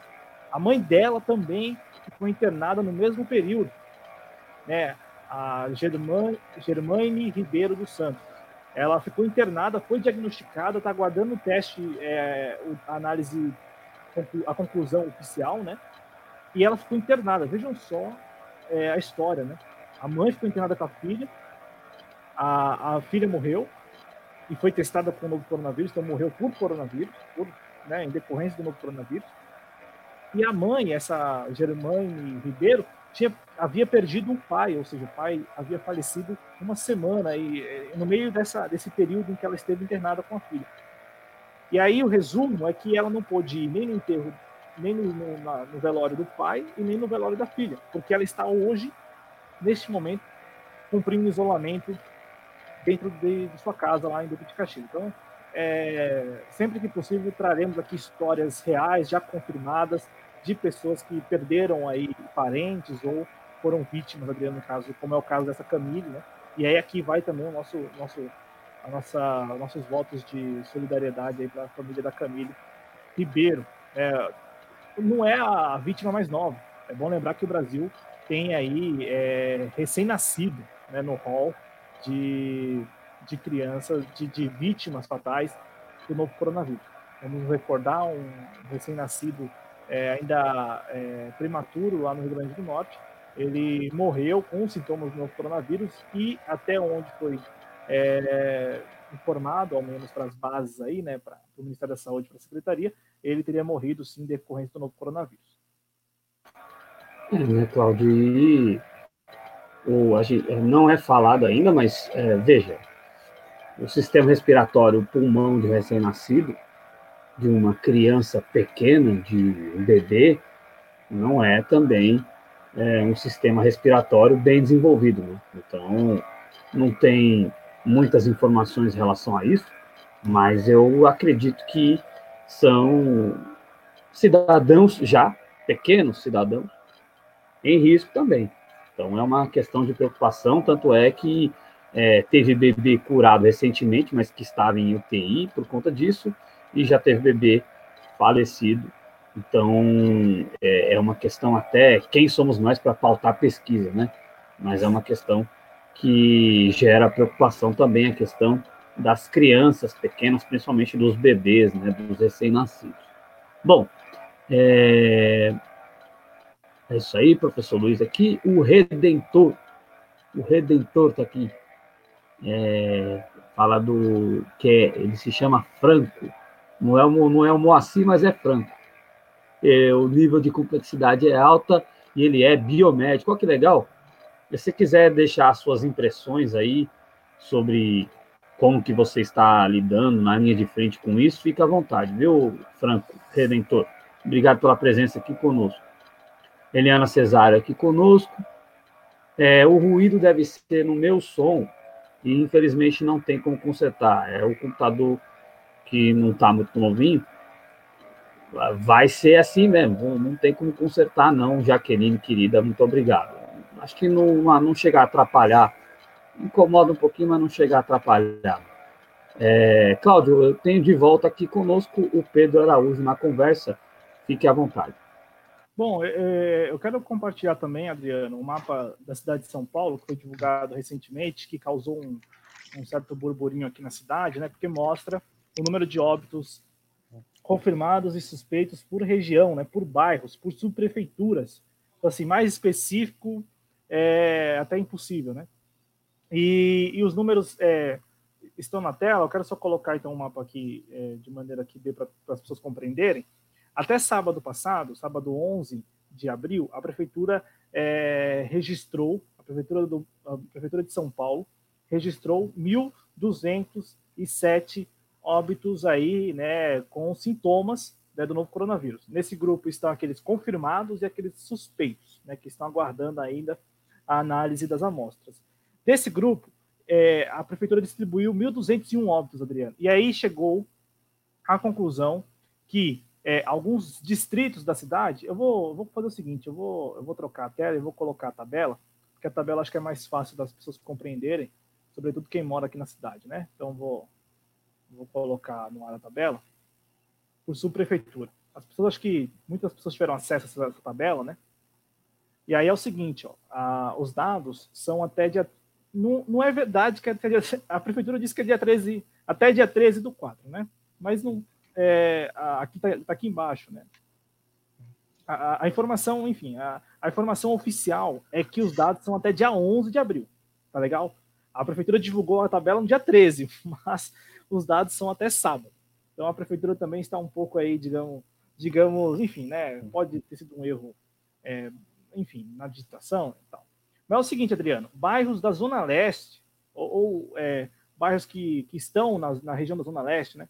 mas que não, não estão lá, digamos, no extremo, mas estão na Zona Leste, é, concentram aí um maior número de óbitos relacionados à Covid-19, casos suspeitos e confirmados. Eu repito, é, o total é de 1.207. E aí tem um, um, dado que é relevante.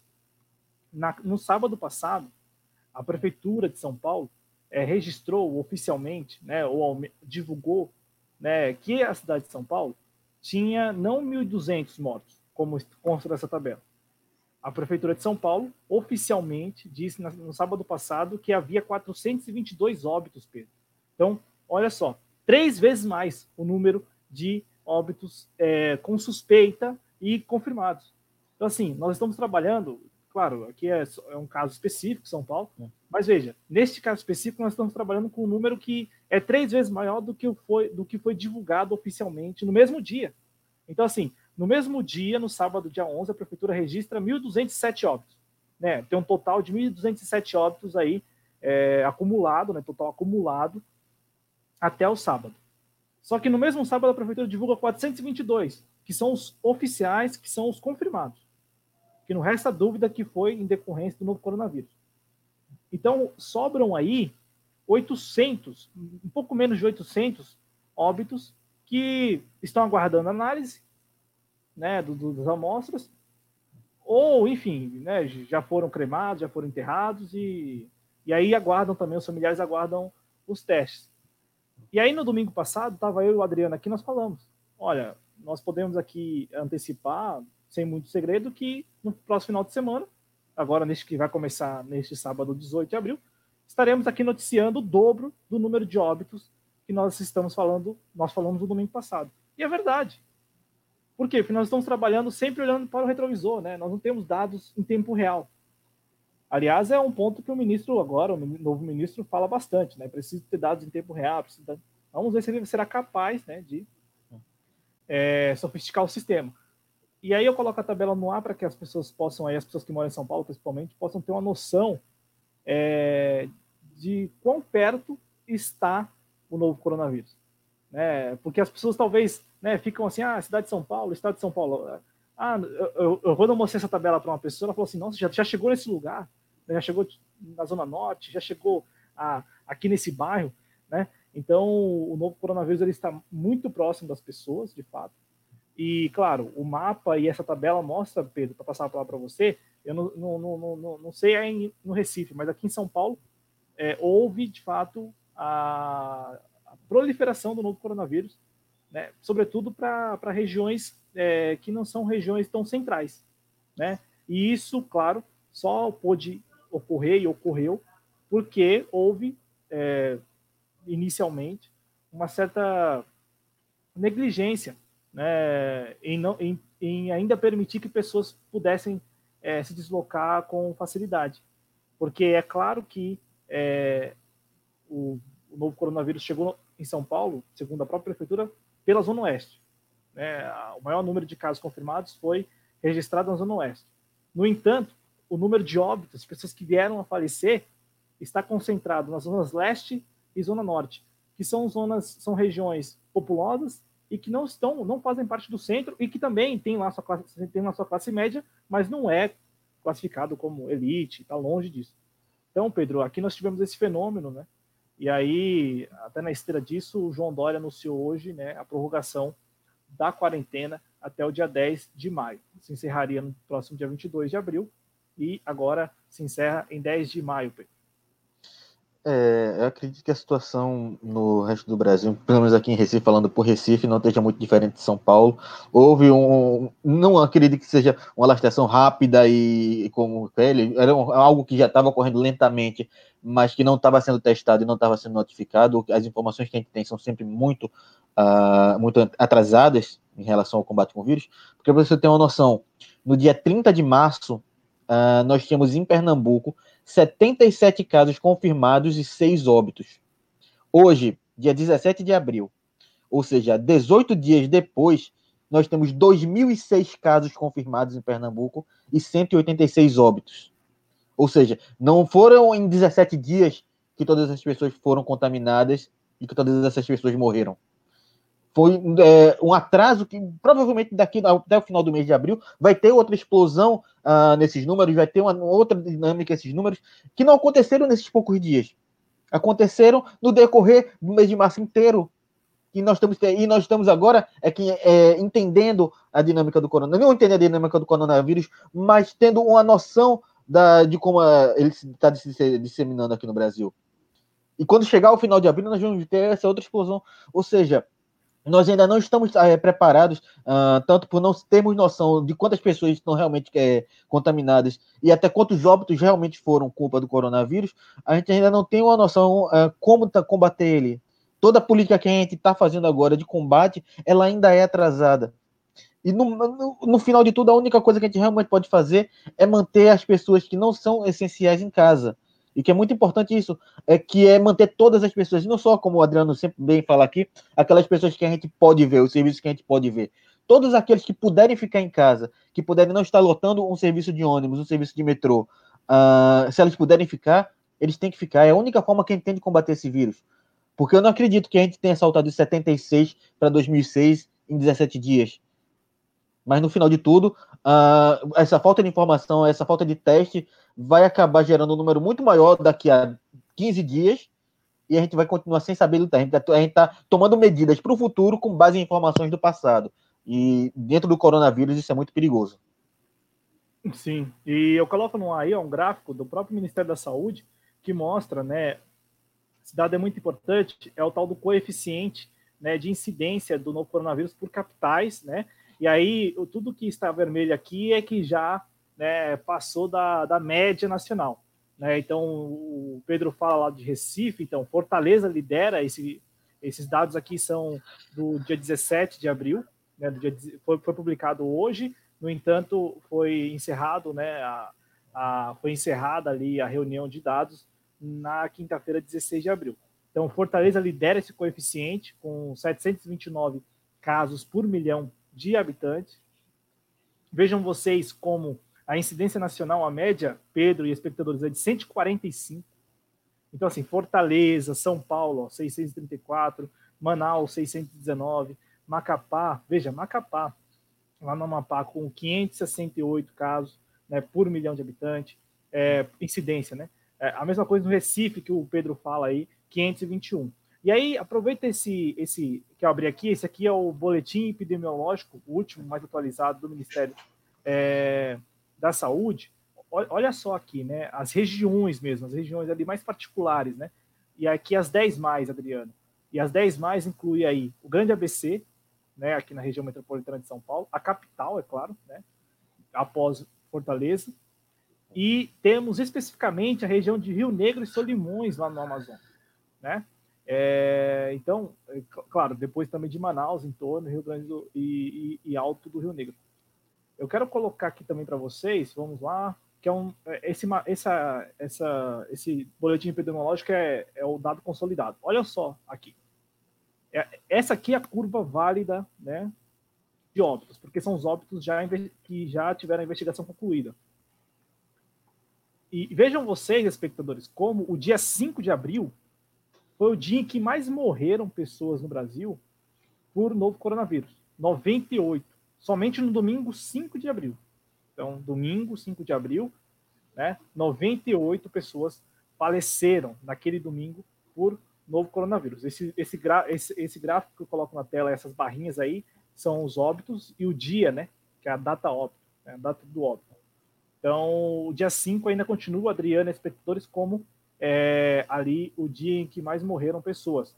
E aí esse gráfico também é importante porque serve de termômetro, né, para a gente monitorar é, como as pessoas estão, digamos assim, lidando com o novo coronavírus. Porque percebíamos que o número estava crescendo, vejam vocês, até dia 5 de abril, e aí ele ensaia uma queda, né? E aí começa a variar. E aí isso coincide, é claro, com o ruído né, que existia até ontem com entre o presidente Bolsonaro e o Luiz Henrique Mandetta. É, então, assim, coincidiu. Não estou falando que pesou isso, mas coincidiu. Porque estávamos, de fato, ó, chegou no dia 5, a, a ideia era que esse número de óbitos, de pessoas que vieram, vieram a falecer, diminuísse, e aí segue variando, né? E, e o registro que no domingo, né? No domingo 5 de abril, morreram 98 pessoas aqui no Brasil por novo coronavírus. Aí as pessoas ficam, né, eu, eu, eu, vejo muito disso. Infelizmente, eu tenho visto muito, muito das pessoas subestimando, né? E aí é o seguinte: você subestimar lá em fevereiro, você subestimar em março, você até né, você releva pela falta de informação, pela falta de contato, pela falta de conhecimento. Agora, em meio à pandemia, né, talvez no momento mais crítico que começa, que passa a ser este, né, esta semana, semana as, as próximas semanas, é um tanto descabido. É como o Adriano falou, foge muito da realidade. Você sabe, a pessoa cria uma realidade dela? Só dela e, e pronto. É, espectadores, Adriano, é, um tema que a gente não pode deixar de falar é, é sobre esse auxílio emergencial, né? E, e assim, tá claro que estão dificultando o acesso. Tá claro isso. Duas semanas. O, o número de beneficiários, ô Pedro, gira em torno de 60 milhões.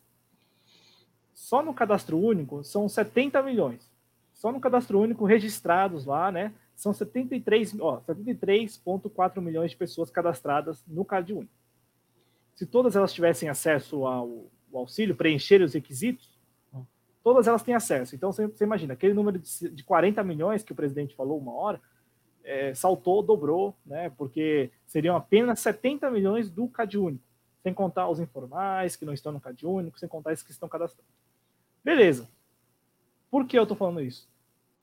Porque a Caixa tem divulgado o número diário de pessoas que já receberam, já tiveram 600 reais creditados. Olha só, e eles, eles fizeram essa artezinha aí que eu vou colocar na, na tela. A Caixa disse que esse número é de, de, de ontem, né? Quinta-feira, tá, tá vendo lá? Quinta-feira, 10 da manhã. Até as 10 da manhã de quinta-feira, 16 de abril, a Caixa tinha creditado, ou seja, pagado, ou pago, né? 7,1 milhão, milhões perdão, de pessoas. Aí você fica pensando, de um universo de 60, que pode ser de 80, que pode chegar a 100 milhões, 7 milhões tiveram acesso. Aí a Caixa, para né, brincar, para tirar sarro da nossa inteligência, a Caixa falou o seguinte: o Pedro Guimarães falou que é muito complexo, né, muito complexa a operação, não é tão fácil assim. Ele trouxe alguns números é, mensais ali e, e, disse que por mês a Caixa paga em torno de 30 milhões de pessoas, né, 30 milhões de contas, e em poucos dias está pagando aí 7 milhões, 11 milhões e tal. Divulgou hoje um número que é um número. Bom, vamos esperar até semana que vem se a própria Caixa vai divulgar o, o número, né? Porque a Caixa, né? O que vale é esse número aí, ó. 7 milhões de pessoas já receberam. E eu tenho sentido uma dificuldade é, em, naque, naquele ponto que nós tratamos aqui, Adriano e Pedro, que é a, a questão da informação. Eu, você, vocês que estão nos assistindo, podemos nos colocar no grupo dos privilegiados, de certa medida, porque nós temos acesso à internet, estamos aqui, temos acesso à informação, conseguimos acessar o site da Caixa, conseguimos ir atrás de informação e tal. Agora, um programa que é voltado aos vulneráveis, não tem informação, as pessoas, elas. Sabe o que está acontecendo, Pedro? Eu passo a palavra para você. As pessoas acessam diária, todos os dias. Todos os dias as pessoas acessam o aplicativo do auxílio emergencial. Todos os dias elas acessam. E aí não há servidor que aguente. E as pessoas acessam porque elas não têm informação. Não tem é, uma data em que elas podem, com certeza, voltar e ter ali a mensagem aprovada ou não, né? Então, assim, as pessoas estão acessando todos os dias. E aí, gente, nós temos um sobrecarregamento dos aplicativos. E aí, para piorar a situação, a Caixa tem feito o quê? Tem é, usado o aplicativo Auxílio Emergencial para o cadastramento daqueles que preenchem os requisitos e que não tem cadastro único. E, e também para aqueles que têm cadastro único, verificar sua condição, verificar se, se tem acesso ou não ao benefício, se, se já foram aprovados né, ou não. E tem usado, tem, tem é, se valido de outro aplicativo para pagar as pessoas, que é o Caixa Tem. O maior problema está no Caixa Tem, porque não há cristão, não há, não há budista, não há, não há ninguém que consiga acessar o bendito do aplicativo Caixa Tem. As pessoas estão encontrando muita dificuldade, há muita instabilidade né, no, no aplicativo. Isso se dá, eu repito, porque as pessoas estão acessando, acessando por falta de informação. As pessoas não sabem, por exemplo, se já tem aprovado essa situação, já vai direto para o Caixa Tem. Falta informação. E aí o Pedro Guimarães deu uma entrevista ontem em que ele passa algumas passa, passa ali algumas informações e tal, mas não chega a não é claro é, em desenhar um calendário que a própria Caixa respeite. Então, Pedro, passando a palavra para você, fizeram um calendário, o calendário não está sendo respeitado, e as pessoas, bom, as pessoas estão nessa. Aquelas que não foram ainda à Receita Federal estão nos aplicativos, tudo sobrecarregado, e poucas pessoas, como a gente mostrou agora aqui, pouquíssimas pessoas dos milhões que têm direito receberam o benefício, que é o mais grave. É, Cláudio, é, quando a gente pensa quem é que vai receber esse auxílio, quem é que precisa desse auxílio, que são pessoas uh, ou pobres ou situação de vulnerabilidade, seja vulnerabilidade social pela falta de auxílio do governo nos últimos três anos, seja por vulnerabilidade causada pelo coronavírus, como eu tenho uma prima que ela é, ela é dona de um estúdio de pilates, uh, toda a renda dela depende desse estúdio de pilates, que está fechado agora, porque as pessoas né, foi obrigada a fechar por causa do coronavírus, e mesmo que não tivesse fechado, as pessoas não iriam lá, porque não é uma, é uma atividade essencial. Então toda a renda dela deixou de existir porque o estúdio está fechado. Então ela recorreu também ao auxílio emergencial. Uh, também não foi aprovado ainda. São pessoas que precisam desse dinheiro, são pessoas que sem esse dinheiro vão passar necessidade, vão passar algum tipo de problema. Eu espero sinceramente que essa demora toda seja porque eles estejam privilegiando as pessoas em mais situação de vulnerabilidade. Que eu tô assim sendo é, otimista. Eu acredito que não seja essa a questão. Eu acredito que seja mero sadismo de um governo que, na hora de estender a mão com 1,4 trilhão de reais ao sistema bancário, não teve, não teve essa demora. Não teve essa demora. Já tem duas semanas, pelo menos, que esse, o sistema foi liberado e apenas esse total de pessoas foram atendidas. É um absurdo demais. Tem gente morrendo, tem gente que precisa desse auxílio para ontem. Não é para hoje, daqui a duas horas, não é para amanhã, não é para daqui a uma semana, quando o governo decidir liberar. Para eu ainda ter que ouvir o, é, o presidente falar que não tem como manter esse auxílio por muito tempo, quando é o sistema bancário ele abre os cofres e despeja dinheiro para banco. Para quê? O banqueiro está morrendo de fome? O Itaú vai falir se deixar de receber? É, é, é, gente morrendo, são pessoas morrendo, morrendo de coronavírus, morrendo porque tem que ficar em casa, porque vão passar fome, porque tem conta para pagar. E o governo simplesmente, de forma sádica, ignora essas pessoas. Não estou falando de uma pessoa que tem como se manter até o final do mês, estou pensando em uma pessoa que não tem como se manter até o final do dia. É essas pessoas que a Caixa deixa de atender quando demora, quando não passa informação, quando não cumpre o calendário estabelecido por ela, quando não divulga de forma ampla esse calendário é, é, feito por ela. São essas pessoas que estão morrendo. Meninos, eu vou encerrar minha participação aqui agora, porque eles vão iniciar agora a videochamada para a vovó falar com os filhos, e aí eu tenho que sair.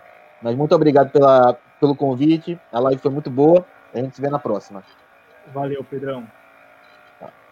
Valeu, Pedro, até a próxima. Obrigadão aí pela presença, hein? Hum. Bom, é, é isso aí, como sempre, as ótimas intervenções aí do Pedro, né? É, Antes de devolver a palavra para você, Cláudio, o releitor tinha pedido para mandar um abraço para o Gabriel, faz a pesquisa junto com ele. Abraço, então, para o Gabriel, tá certo? É, bom, É, é isso aí. É, Cláudio, fica à vontade. Não, e o Pedro foi muito feliz porque nós encontramos o erro. Aqui na TV Jovens Cronistas nós encontramos o erro. É porque nós estamos, desde a semana passada, acompanhando essa questão do auxílio emergencial, sobretudo essa fase da implementação, e a maior dificuldade era saber quem tem acesso, porque nós temos um, um grupo de milhões de brasileiros que preenche os requisitos, Adriano. Por quê? É, vamos lá. Os requisitos são, né, você, você tem que ter lá uma renda familiar né, de inferior a 3 mil reais.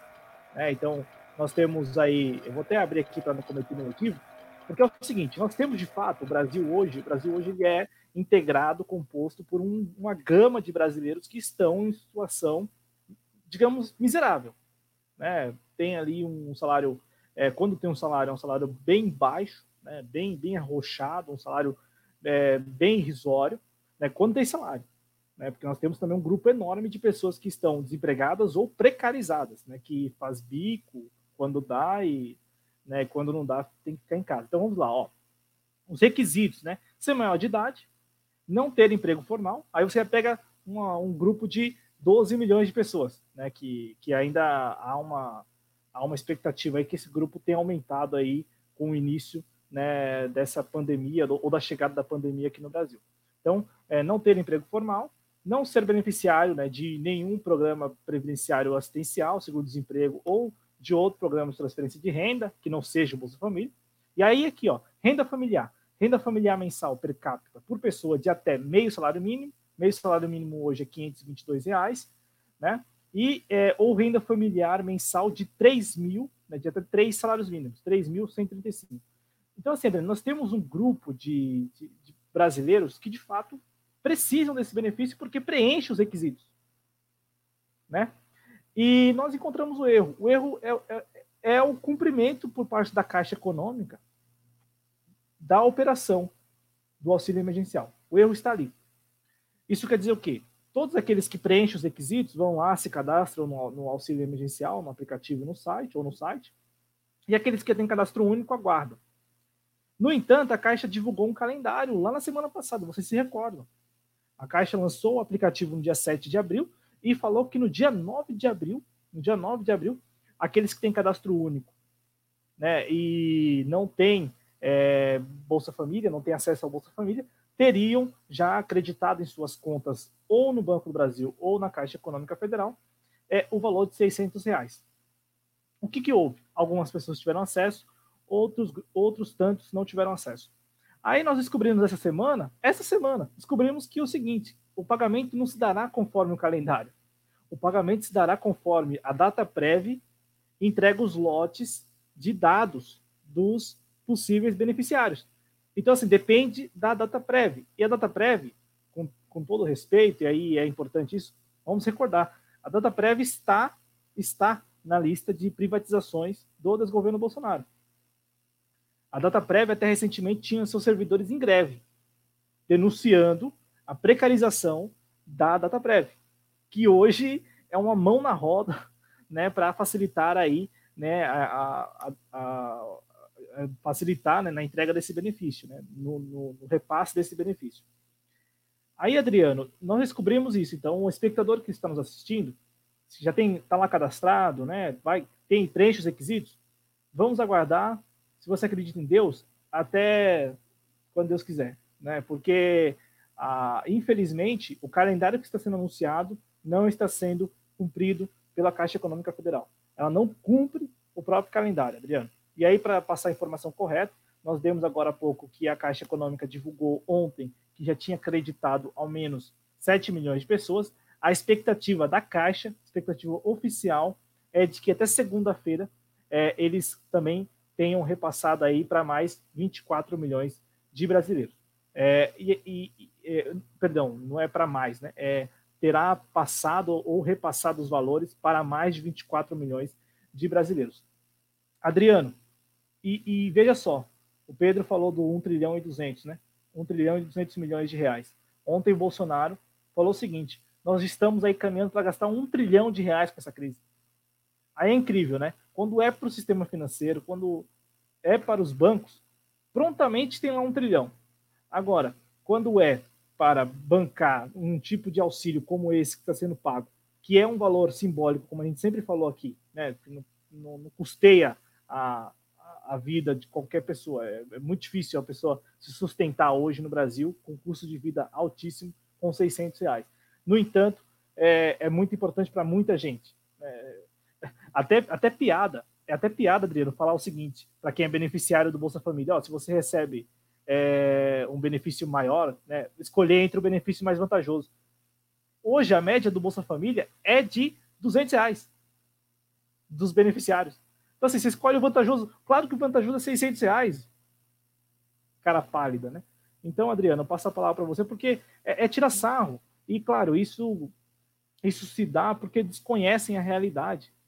Eles não, eles não sabem, não são eles que estão acessando o aplicativo, não são eles que estão indo para a fila da Receita Federal para regularizar o documento, dormindo, dormindo, olha só, dormindo na, na, na, na fila da Receita Federal.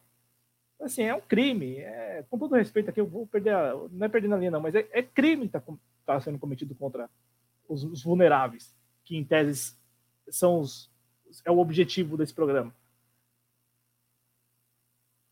E aí, Cláudio, eu não sei se eu estou superestimando a inteligência deles, é, ou de quem está acima do Bolsonaro, ou do próprio Bolsonaro, enfim, mas a questão é que você acaba jogando a população no argumento que eles querem, que é ah, precisamos voltar a trabalhar urgentemente, não está acontecendo nada, as contas estão chegando, a, a geladeira está esvaziando, o armáriozinho enferrujado ou encumpizado que eu tenho está esvaziando e eu preciso voltar a trabalhar, senão não tem quem me assista, né? não tem quem me dê assistência.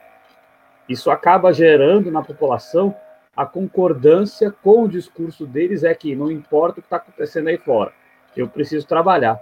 É tudo que eles querem, eles vão. É, e aí a gente, nas redes sociais, a gente vai vendo que, infelizmente, é, aí, por exemplo, um clube de futebol faz uma campanha para você ficar em casa. Aí a pessoa responde: é você que vai pagar minhas contas e pôr comida na minha geladeira? Sendo que as pessoas deveriam estar exigindo que o Estado brasileiro tivesse essa capacidade, tivesse a vontade de fazer isso, porque, ué, o mundo inteiro está fazendo. Ah, a Europa está fazendo, ah, mas a Europa é rica. Então vamos olhar aqui para o lado, a Argentina está fazendo. E a Argentina só está fazendo porque, felizmente, o povo argentino teve a coragem, a responsabilidade de tirar Maurício Macri da presidência da Argentina e colocar um estadista de verdade lá, é, que tenha algum olhar pelo povo, que é o Alberto Fernandes, né? Mas é só podemos olhar para o lado. Então, a Argentina está fazendo aqui do lado falam, é que falam tanto mal da Venezuela que aí não, não adianta conversar com as pessoas sobre a Venezuela, mas a própria Venezuela está fazendo isso em relação ao seu cidadão. É, será que o Brasil é a única nação do mundo que não tem coragem nem de, de, de assistir ao povo, nem no momento de pandemia? Então, gente, então acaba o Brasil, vira a lei do mais forte, sai um esfaqueando o outro.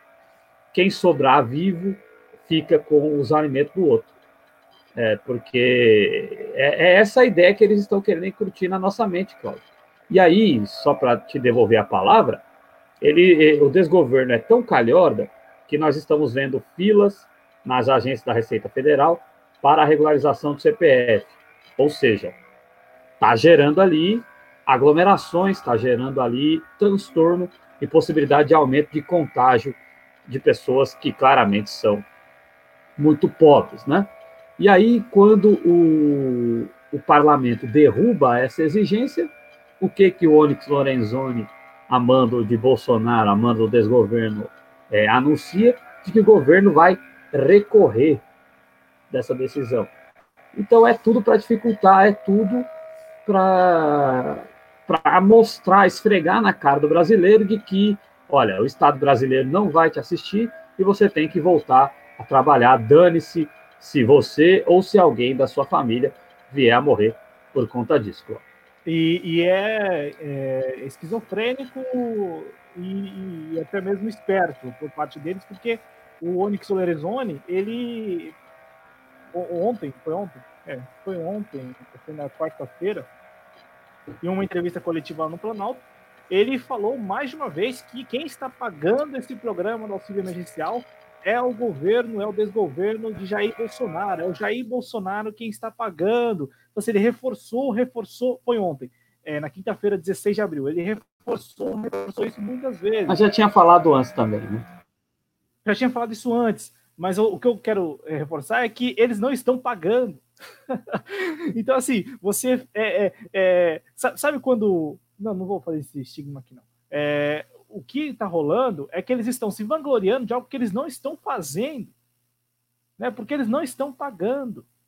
A, o, o, papinho ontem, Adriano, o papinho ontem lá na, na, coletiva, sabe qual foi? Foi o seguinte: tem 76 mil detentos que tiveram acesso ao auxílio emergencial dentro da cadeia. É, os CPFs, né? Claro que são as esposas, claro que são as companheiras, claro que são a família. O cara pega lá o CPF, não, não, não, não, exige nada, o cadastro é até fácil. Eu, eu, eu, eu, eu, eu entrei na plataforma e vi, é muito fácil. Coloca o CPF, coloca a data de nascimento, preenche lá os, os, os, dados e não tem qualquer comprovação. Então, o cara, o sujeito está lá preso. No entanto, a esposa com o CPF dele solicita. E ele preenche os requisitos, porque ele está tá desempregado, né? ele não tem vínculo formal né? Ele não, muitas vezes não preenche lá, é, não, não, supera, né? O meio salário mínimo per capita e também é, não supera também a marca de 3.100, 135 reais da renda familiar, né? Então, assim, aí, aí o papo foi o seguinte, Adriano, olha só, não, nós conseguimos bloquear, né? Nós conseguimos, nós identificamos as solicitações desses detentos e prontamente nós aqui, é, nós aqui é, revidamos, né? nós prontamente, nós prontamente é, bloqueamos essa solicitação. Bom, eu quero só, claro, é um caso isolado, mas eu conheço uma pessoa que disse que uma, uma esposa, uma companheira de um detento, teve acesso semana passada, já recebeu. Já recebeu. Já está até passando o cartão. Então, assim, a, não há, e aí não, não é uma crítica, mas não há por parte do desgoverno Bolsonaro, sobretudo da Caixa Econômica Federal, é, um, um, um cronograma, um calendário que as pessoas possam confiar. Eles não estão cumprindo com as datas. É simples. E como eu disse, Adriano, nós temos um aplicativo que é um aplicativo caótico, que esse, que esse caixa tem. É urgente. É urgente que as pessoas denunciem, marquem a Caixa Econômica, que, as, que, que, que o Pedro Guimarães, que é o presidente da Caixa Econômica, venha a público e informe que o aplicativo será atualizado, terá uma nova versão. Enfim, encontre uma solução. Esse aplicativo Caixa Tem, Adriano, para deixar claro, o Caixa Tem é para aquelas pessoas vulneráveis mesmo, sabe por quê? São aqueles que não têm conta bancária. São aqueles que estão à parte do sistema, são os marginalizados. E o aplicativo não está funcionando. É o dia inteirinho para o cara conseguir logar e depois, ainda assim, aparece várias mensagens impedindo aquela pessoa, aquele beneficiário, de ter acesso aos seus valores lá, os 600 reais, e transferir para outra conta, para ter acesso a esse dinheiro. E é urgente isso por quê? Porque nós já estamos em quarentena há três semanas. Então, concordo com o Adriano. O presidente Bolsonaro, o Onix Lorenzoni, o Pedro Guimarães, veja só, não é só um, é uma turma toda. Está se valendo disso para incutir nas pessoas a necessidade de retornar ao trabalho. Ao mesmo tempo que Bolsonaro só fala para essas pessoas, ele não fala para a elite, ele não fala para o Roberto Justus para voltar a trabalhar. Até porque o Roberto Justus nunca trabalhou, né? Então não tem como falar para quem para alguém trabalhar que nunca trabalhou, é difícil. Mas assim, ele fala para o cara do espetinho, como ele já falou algumas vezes. Ele fala para dona de casa, ele fala para diarista. Né? Ontem mesmo ele não falou isso várias vezes. Eu, eu, eu julgo essencial a atividade que quer levar o pão para a mesa da família, né? aquele que quer levar é, que quer levar para casa o, o, único sustento, né? a, única, a única refeição. Então, assim, olha só, é, é algo muito, muito tenso. E, ele... e, é uma covardia porque esse discurso cola, né, Cláudio? Cola, a pessoa está lá. A pessoa não está lá? Ela não estava seguindo com a sua vida, digamos, razoavelmente bem até antes da pandemia chegar aqui no Brasil, antes da quarentena? Razoavelmente bem, entenda-se, indo para a Praça da Sé procurar emprego, aqui em São Paulo, indo para o viaduto do chá ficar lá circulando atrás de emprego também. Estou falando assim, a vida dessa, da pessoa, do desempregado, né, é, é procurar emprego, né? Então o cara saía todo dia com, com aquele, aquela pastinha de. Indo vender sua balinha. Então, indo vender sua bala, para aqueles que já encontraram alguma. Tem, encontraram uma saída no, né, na, na, na, informalidade. Então, assim, sabe, a gente está. A gente tá, e, e, a, Caixa, a Caixa informou, Adriano, que mais de 100 milhões de pessoas tiveram um cadastro recusado. Aí você fica pensando, né? Olha só o tanto de gente que tentou. Claro, tem, seus, tem lá seus espertalhões também, né? Tem aqueles que tentaram sabendo que não iam conseguir. Mas é, é um universo muito grande de brasileiros que estão hoje no grupo de vulneráveis. É, é metade da sociedade. Metade dos brasileiros hoje, que sabe mais que isso, são vulneráveis. São considerados vulneráveis por quê? Porque, de fato, passam o mês todo para comer, né, gastando com comida, e para se deslocar. E também a, a sordidez da, da naturalidade com que eles falam desse número de pessoas que teve o cadastro recusado, falam com naturalidade, não dão razão do porquê, que, se, que nem você não precisa dizer cada pessoa, é claro que cada pessoa é importante, mas você pode traçar um percentual. Olha, esse percentual de pessoas não pôde, porque, como o Cláudio disse, tentou burlar o sistema. Esse percentual de pessoas, eles não passam os números, porque eles, eles estão dificultando ao máximo, eles não querem dar o acesso às pessoas, e aí fica nesse jogo de empurra, e a população, infelizmente, querendo empurrar para voltar a trabalhar, né? Nisso aí tem dois comentários que ilustram isso muito bem, que, que o que a gente está falando aqui, que é o da Marina Ruth, né? Que ela diz que a impressão do governo é que morram muitos, porque não tem sentido essas filas enormes onde a contaminação é certa, tem toda a razão a Marina. E o professor Luiz falou aqui que o Bolsonaro, né, no discurso lá, com ponto eletrônico, é, da saída do Mandetta, que o Bolsonaro disse que o governo não é fonte inesgotável, sendo que ele nem pagou a primeira. Inesgotável de quê, cara párida? Você não está querendo nem pagar a primeira, você está dificultando ao máximo para pagar a primeira. É uma cafajestada completa, né? Adriano, é, acha, e a Jaqueline lembra que eles, eles não eles estão sendo obrigados a fazer o que condenam, por isso que estão dificultando tanto, Cláudio. Você acha que ele estava com ponto eletrônico ontem? É, a, é, alguns veículos publicaram uma foto aproximada de é, mostrando que ele estaria com o ponto eletrônico, né? Quem, quem, quem estava do outro lado lá estava bem ruim de texto, porque ah. É, aquilo, aquilo ali me pareceu muito ele Cara. tentando calcular, é, calcular palavras para colocar ali de maneira um tanto razoável. É, o, o, mais louco, assim, é só a título de, de lembrança, né? O mais louco é que quando ele esteve na Globo News, a, a então a apresentadora lá, né, da, da, entrevista, a jornalista Miriam Leitão, também teve de ler algo, né, ali sendo repassado a ela via ponto eletrônico. Então, assim, a, a, o mundo dá voltas, né? Então, vamos supor que o Bolsonaro estava com ponto eletrônico e, e ele se pareceu muito, né, com a Maria Leitão. Mas, na minha opinião, eu, eu vi, assim, até comentei no nosso grupo no WhatsApp, né, que me pareceu muito algo, ele, ele ali caçando palavras no, no vocabulário bem, bem reduzido que ele tem, né, então ele estava procurando palavras e como falar, e depois veio o ministro que também, né, é nitidamente é, tímido, né? O ministro Nelson Tache, ele é bem, bem, parece ser bem tímido. Adriano, sobre esse auxílio emergencial para a gente concluir, duas notícias. A primeira notícia você falou, a, o Congresso Nacional, a Câmara dos Deputados, é, alterou o projeto de lei que, a, que o Senado editor, é, editou, perdão, o Senado editou um projeto de lei para expandir o, as categorias que teriam acesso, que terão acesso né, ao auxílio emergencial. E aí foi para a Câmara, a Câmara editou isso, né, alterou alguns pontos e incluiu outras categorias, uma série de categorias agora é, com o aval do Senado, né, porque o projeto, como estava no Senado, foi para a Câmara e a Câmara alterou, agora tem que voltar para o Senado. Então, a, a, a, intenção é que é, a, a, a, intenção é expandir o alcance do auxílio emergencial né, para outras categorias e tem essa questão do CPF. Só uma correção, a decisão que você se referia é a decisão da justiça, né, que o Onyx Lorenzoni disse que recorreria. Ainda assim, a Câmara aprovou também ontem, né, e agora segue para o Senado.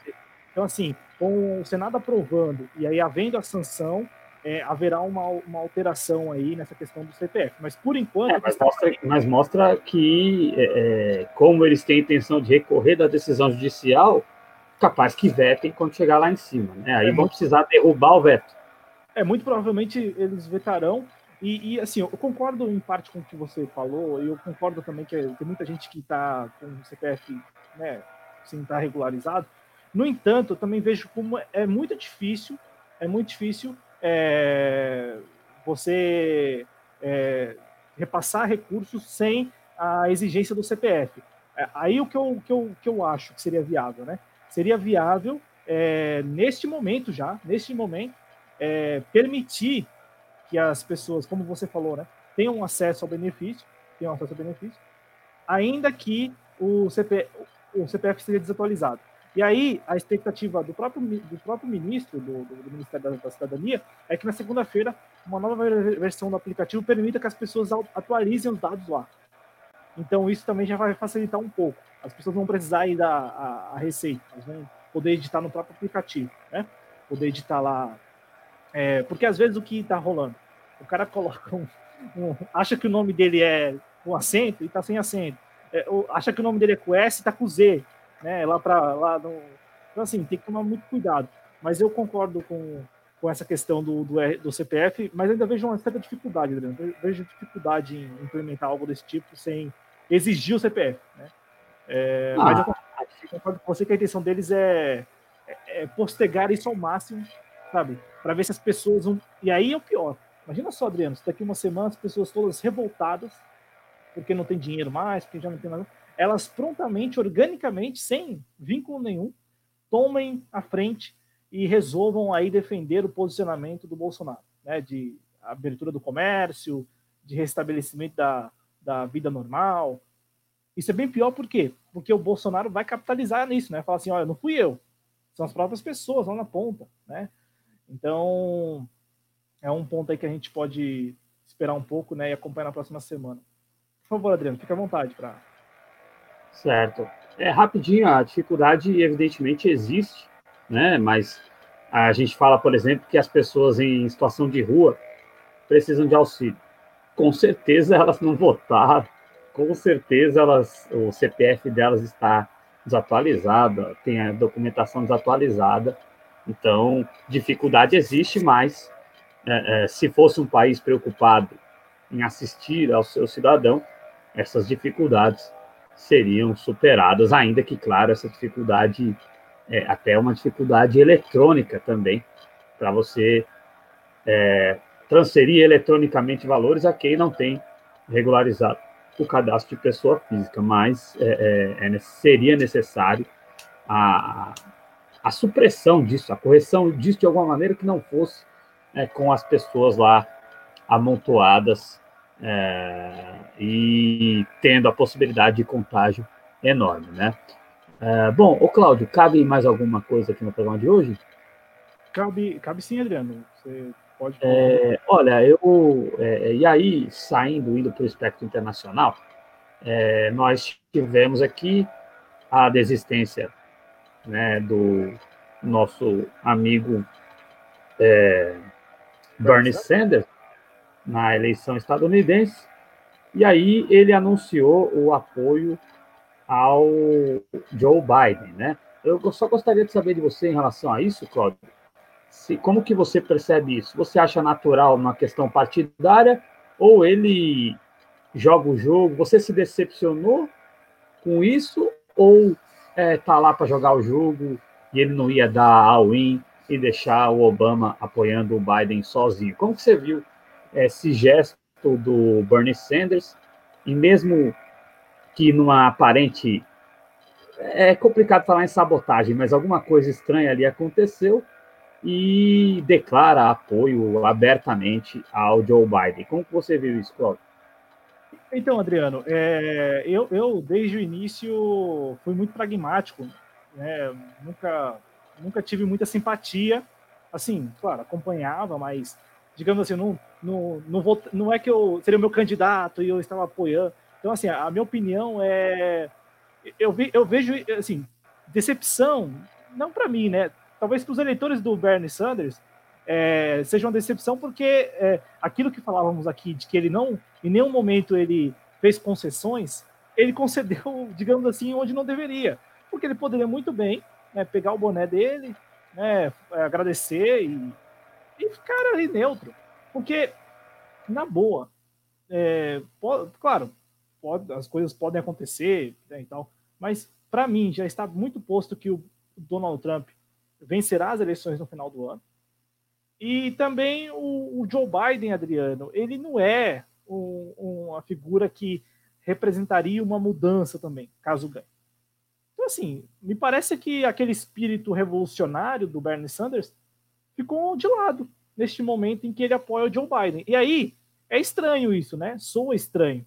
Porque como pode uma pessoa que defende bandeiras muito, muito firmes aceitar, digamos assim, ficar ali como uma ala dessa candidatura? Porque o apoio veio com essa resposta do Joe Biden, né? Que, é, eu, eu, li que o Joe Biden falou para ele: não, nós precisamos das suas bandeiras, nós precisamos de você para governar. É, é, algo do tipo assim, né? Eu, eu preciso ganhar. O Joe Biden falando: eu preciso ganhar para que nós governemos, né? Então, sabe? E claro que não é. Se o Joe Biden ganha, vocês acham mesmo que o Bernie Sanders participará do governo efetivamente? Terá, digamos, alguma ascendência, né? Então, assim, eu, eu não sei como que o eleitor está tá reagindo a isso, o eleitor do Bernie Sanders, mas, na minha opinião, me parece uma concessão que, na boa, era melhor que ele tivesse é, concedido antes, né? Tivesse realizado essas concessões antes, porque é, talvez a maior concessão, né? Você apoia. E aí, com isso, seus eleitores acabam também, né? É, aceitando, digamos, é, mais ou menos como aconteceu no Brasil em 2018, quando tínhamos o Lula tentando disputar, claro, né, a situação completamente diversa, uma, uma situação que não, não, não tem qualquer respaldo né, político ou é, jurídico, muito menos, né? Mas, assim, aquela intervenção brusca é, é, bem parecida, porque naquele momento ali, muita gente que apoiava o Lula e não apoiava o Haddad, né, meio que ficou né, em cima e aí falou assim, é melhor voltar porque o que tem do outro lado é pior e enfim, aí começa aqueles aquelas aqueles cálculos, né, aquelas estratégias que nós aqui muito muito provavelmente até os espectadores tiveram fizeram em 2018. Né? E, e, só para terminar aqui com os Estados Unidos ainda, é, é, em relação ao coronavírus, o Donald Trump tinha dado uma recuada, até porque viu as pessoas começarem a morrer, mas agora já redonald Trumpou, vamos dizer assim, o discurso, né? Ele já fala novamente que é natural que o comércio tem que reabrir de novo e já tem uma contraofensiva com a China. Você acha que isso é já olhando para o eleitorado dele mais conservador? Ou aquilo ali foi só fachada, ele não queria dizer naquele primeiro momento, e aí largou de vez aquele, aquela moderada que ele deu no discurso dele é, algumas semanas atrás? É, então, ele é o, é velho do morde a sopra, né? Fica nessa. É, a gente tem que analisar ainda como será o impacto dessas medidas econômicas né, na, na, na vida das pessoas, como elas vão reagir, se elas vão é, agradecer ao Trump, por exemplo, ou elas vão condenar o Trump pela pandemia, pela forma como a pandemia chegou nos Estados Unidos. Então, sabe, isso ainda está, está muito incerto. Eu, eu, tô mais, mais por aquela linha de que as pessoas vão agradecer o Trump né, vão, ele vai, ele muito provavelmente, ele é muito bom, ele tem muito dinheiro, e enfim, os astros estão todos alinhados a seu favor. Muito é... bom para o que ele se propõe a fazer, para os interesses é, dele mesmo, né? Só para não ficar nenhum ruído de comunicação. É. É, ele é muito bom lá para os interesses dele, então assim, eu, eu, vejo que ele vai capitalizar muito mais do que, por exemplo, o Bolsonaro está capitalizando com o auxílio emergencial, porque a, o, quem está capitalizando hoje é o Onix, olha só como é um negócio maluco, né? Um, é terceirizado, é o Onix Lorenzoni em nome do presidente Bolsonaro. Nem o Bolsonaro fala tanto do auxílio emergencial como o Onix Lorenzoni fala em nome do presidente Bolsonaro. Já lá não, lá ele quis já assinar o cheque dos 1.200, né, como, como nunca aconteceu, parece, né, a primeira vez que um presidente da república pede a, ao, ao Departamento de, de Tesouro, né, a, a Secretaria do Tesouro, que é, o cheque que será entregue para os vulneráveis estadunidenses, né, de, um, de 1.200 dólares, em alguns casos, de 800 dólares, de, enfim, dos valores lá que foram estabelecidos, terá o nome dele, o nome do Donald Trump. Então, assim, ele, ele já está capitalizando e, e, neste momento em que o número de desempregados lá aumentou em 22 milhões, parece, né, ou, ou, ou o, o acumulado de 22 milhões, pelo que eu li recentemente, eu li hoje isso, inclusive, né, a solicitação de, de seguro-desemprego, perdão, né, o número de solicitantes de seguro-desemprego é de 22 milhões de, de estadunidenses. Nesse cenário, Adriano, as pessoas elas querem o quê? Precisam, né? Não é que elas querem, elas precisam de dinheiro. E aí, bom, se, se é o Trump, se é o Bolsonaro que está dando dinheiro, prontamente as pessoas elas é, avaliam e, e, consideram isso quando vão votar. Eu vou citar aqui rapidinho uma situação aqui na, na minha rua. A minha rua ela ainda é não tem asfalto. Um vereador que já está se candidatando conseguiu emendas e já está asfaltando a rua. Né? Eu moro há 10 anos aqui, em nenhum momento houve um movimento no sentido de vamos asfaltar. Não. Aí agora em ano eleitoral, às vésperas da eleição, que pode não ocorrer, mas pode e, e por hora está valendo, ele já está asfaltando aí, conseguiu lá os, o, as emendas. Então, para você ver como o interesse eleitoral, aquela coisa de acontece até no primeiro mundo, até lá nos Estados Unidos, evidentemente, e o Trump é essa figura é, egocêntrica, claro. 22 milhões no último mês, Adriano. 22 milhões de desempregados nos Estados Unidos no último mês. É, então, veja como é as coisas, né? E aí, o Donald Trump, com a habilidade que ele tem, tenta reverter isso de alguma, de alguma maneira a favor dele, né? É isso aí. É, é isso aí. Obrigado a todos que estiveram conosco aqui. Eu quero dizer a vocês novamente que nós estamos. Vai colocar alguma coisa na tela, Cláudio? É, o estadunidense que esteja nos assistindo, aí a candidatura verdadeiramente é, diferente, né, revolucionária no sentido de mudar as coisas, né, que é aqui a candidatura da, da La Riva, né, com o seu vice, o Leonardo é, Peltier. Então, a Glória La Riva e o Leonardo Peltier, né, ambos aí concorrendo pelo Partido Socialista, né, lá, Partido para o Socialismo e Liberdade, o PSL dos Estados Unidos. Então, é, como nós falamos do Bernie Sanders, eu fui procurar lembrar da La Riva, porque a La Riva está concorrendo. É simbólico, é simbólico, mas está concorrendo. É, vai que cola, né? É, é isso aí. É. é mas, às vezes, às vezes, não, claro que não. não, assim, claro que não, é. Cara, seria, seria legal um dia a eleição estadunidense é, deixar de ser refém é, dessa coisa. Ô, oh, Jaqueline, muito obrigado, hein? É, é, muito bom tá, é muito bom estar com vocês aí do outro lado, independente de quantos sejam, a gente faz com carinho para todos, né? É, é, a gente tem esperança, pelo menos eu falo por mim, tenho esperança de que um dia deixe de ser é, essa coisa que não sai do mesmo establishment, né?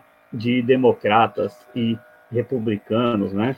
É, tanto e que até para que um dia se pare com essa ideia de quererem transferir, agora inviabilizou totalmente mas antigamente queriam transferir isso aqui para o Brasil. É, é, uma coisa meio, meio PSDB, institucionalizar isso, é, que seria ridículo. O Brasil é, tem uma pluralidade muito grande, se fizessem dessa forma, com certeza seriam dois muito parecidos, né? dois mais do mesmo, atendendo aos interesses é, das elites, né?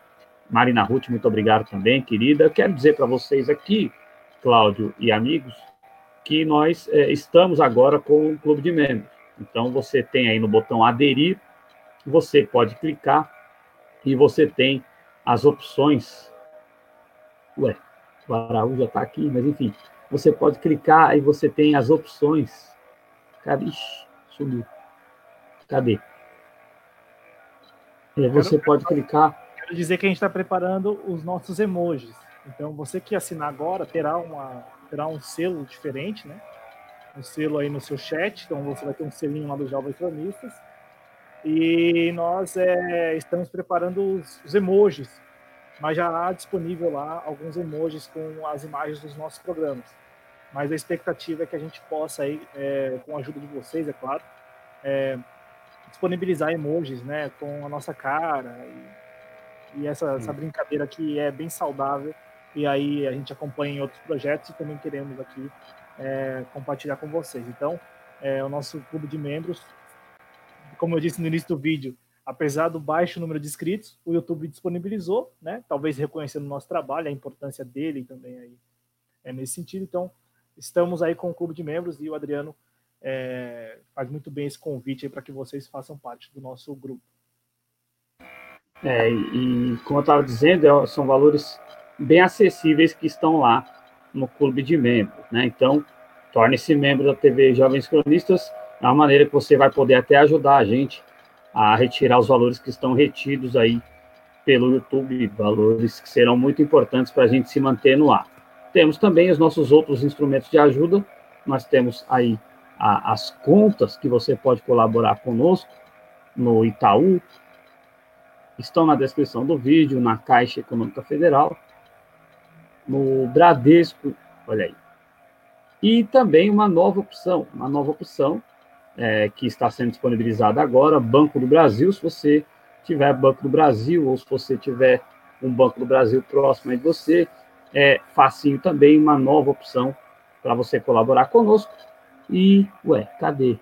Cadê a verdinha? Sumiu. Ah, tá aqui embaixo.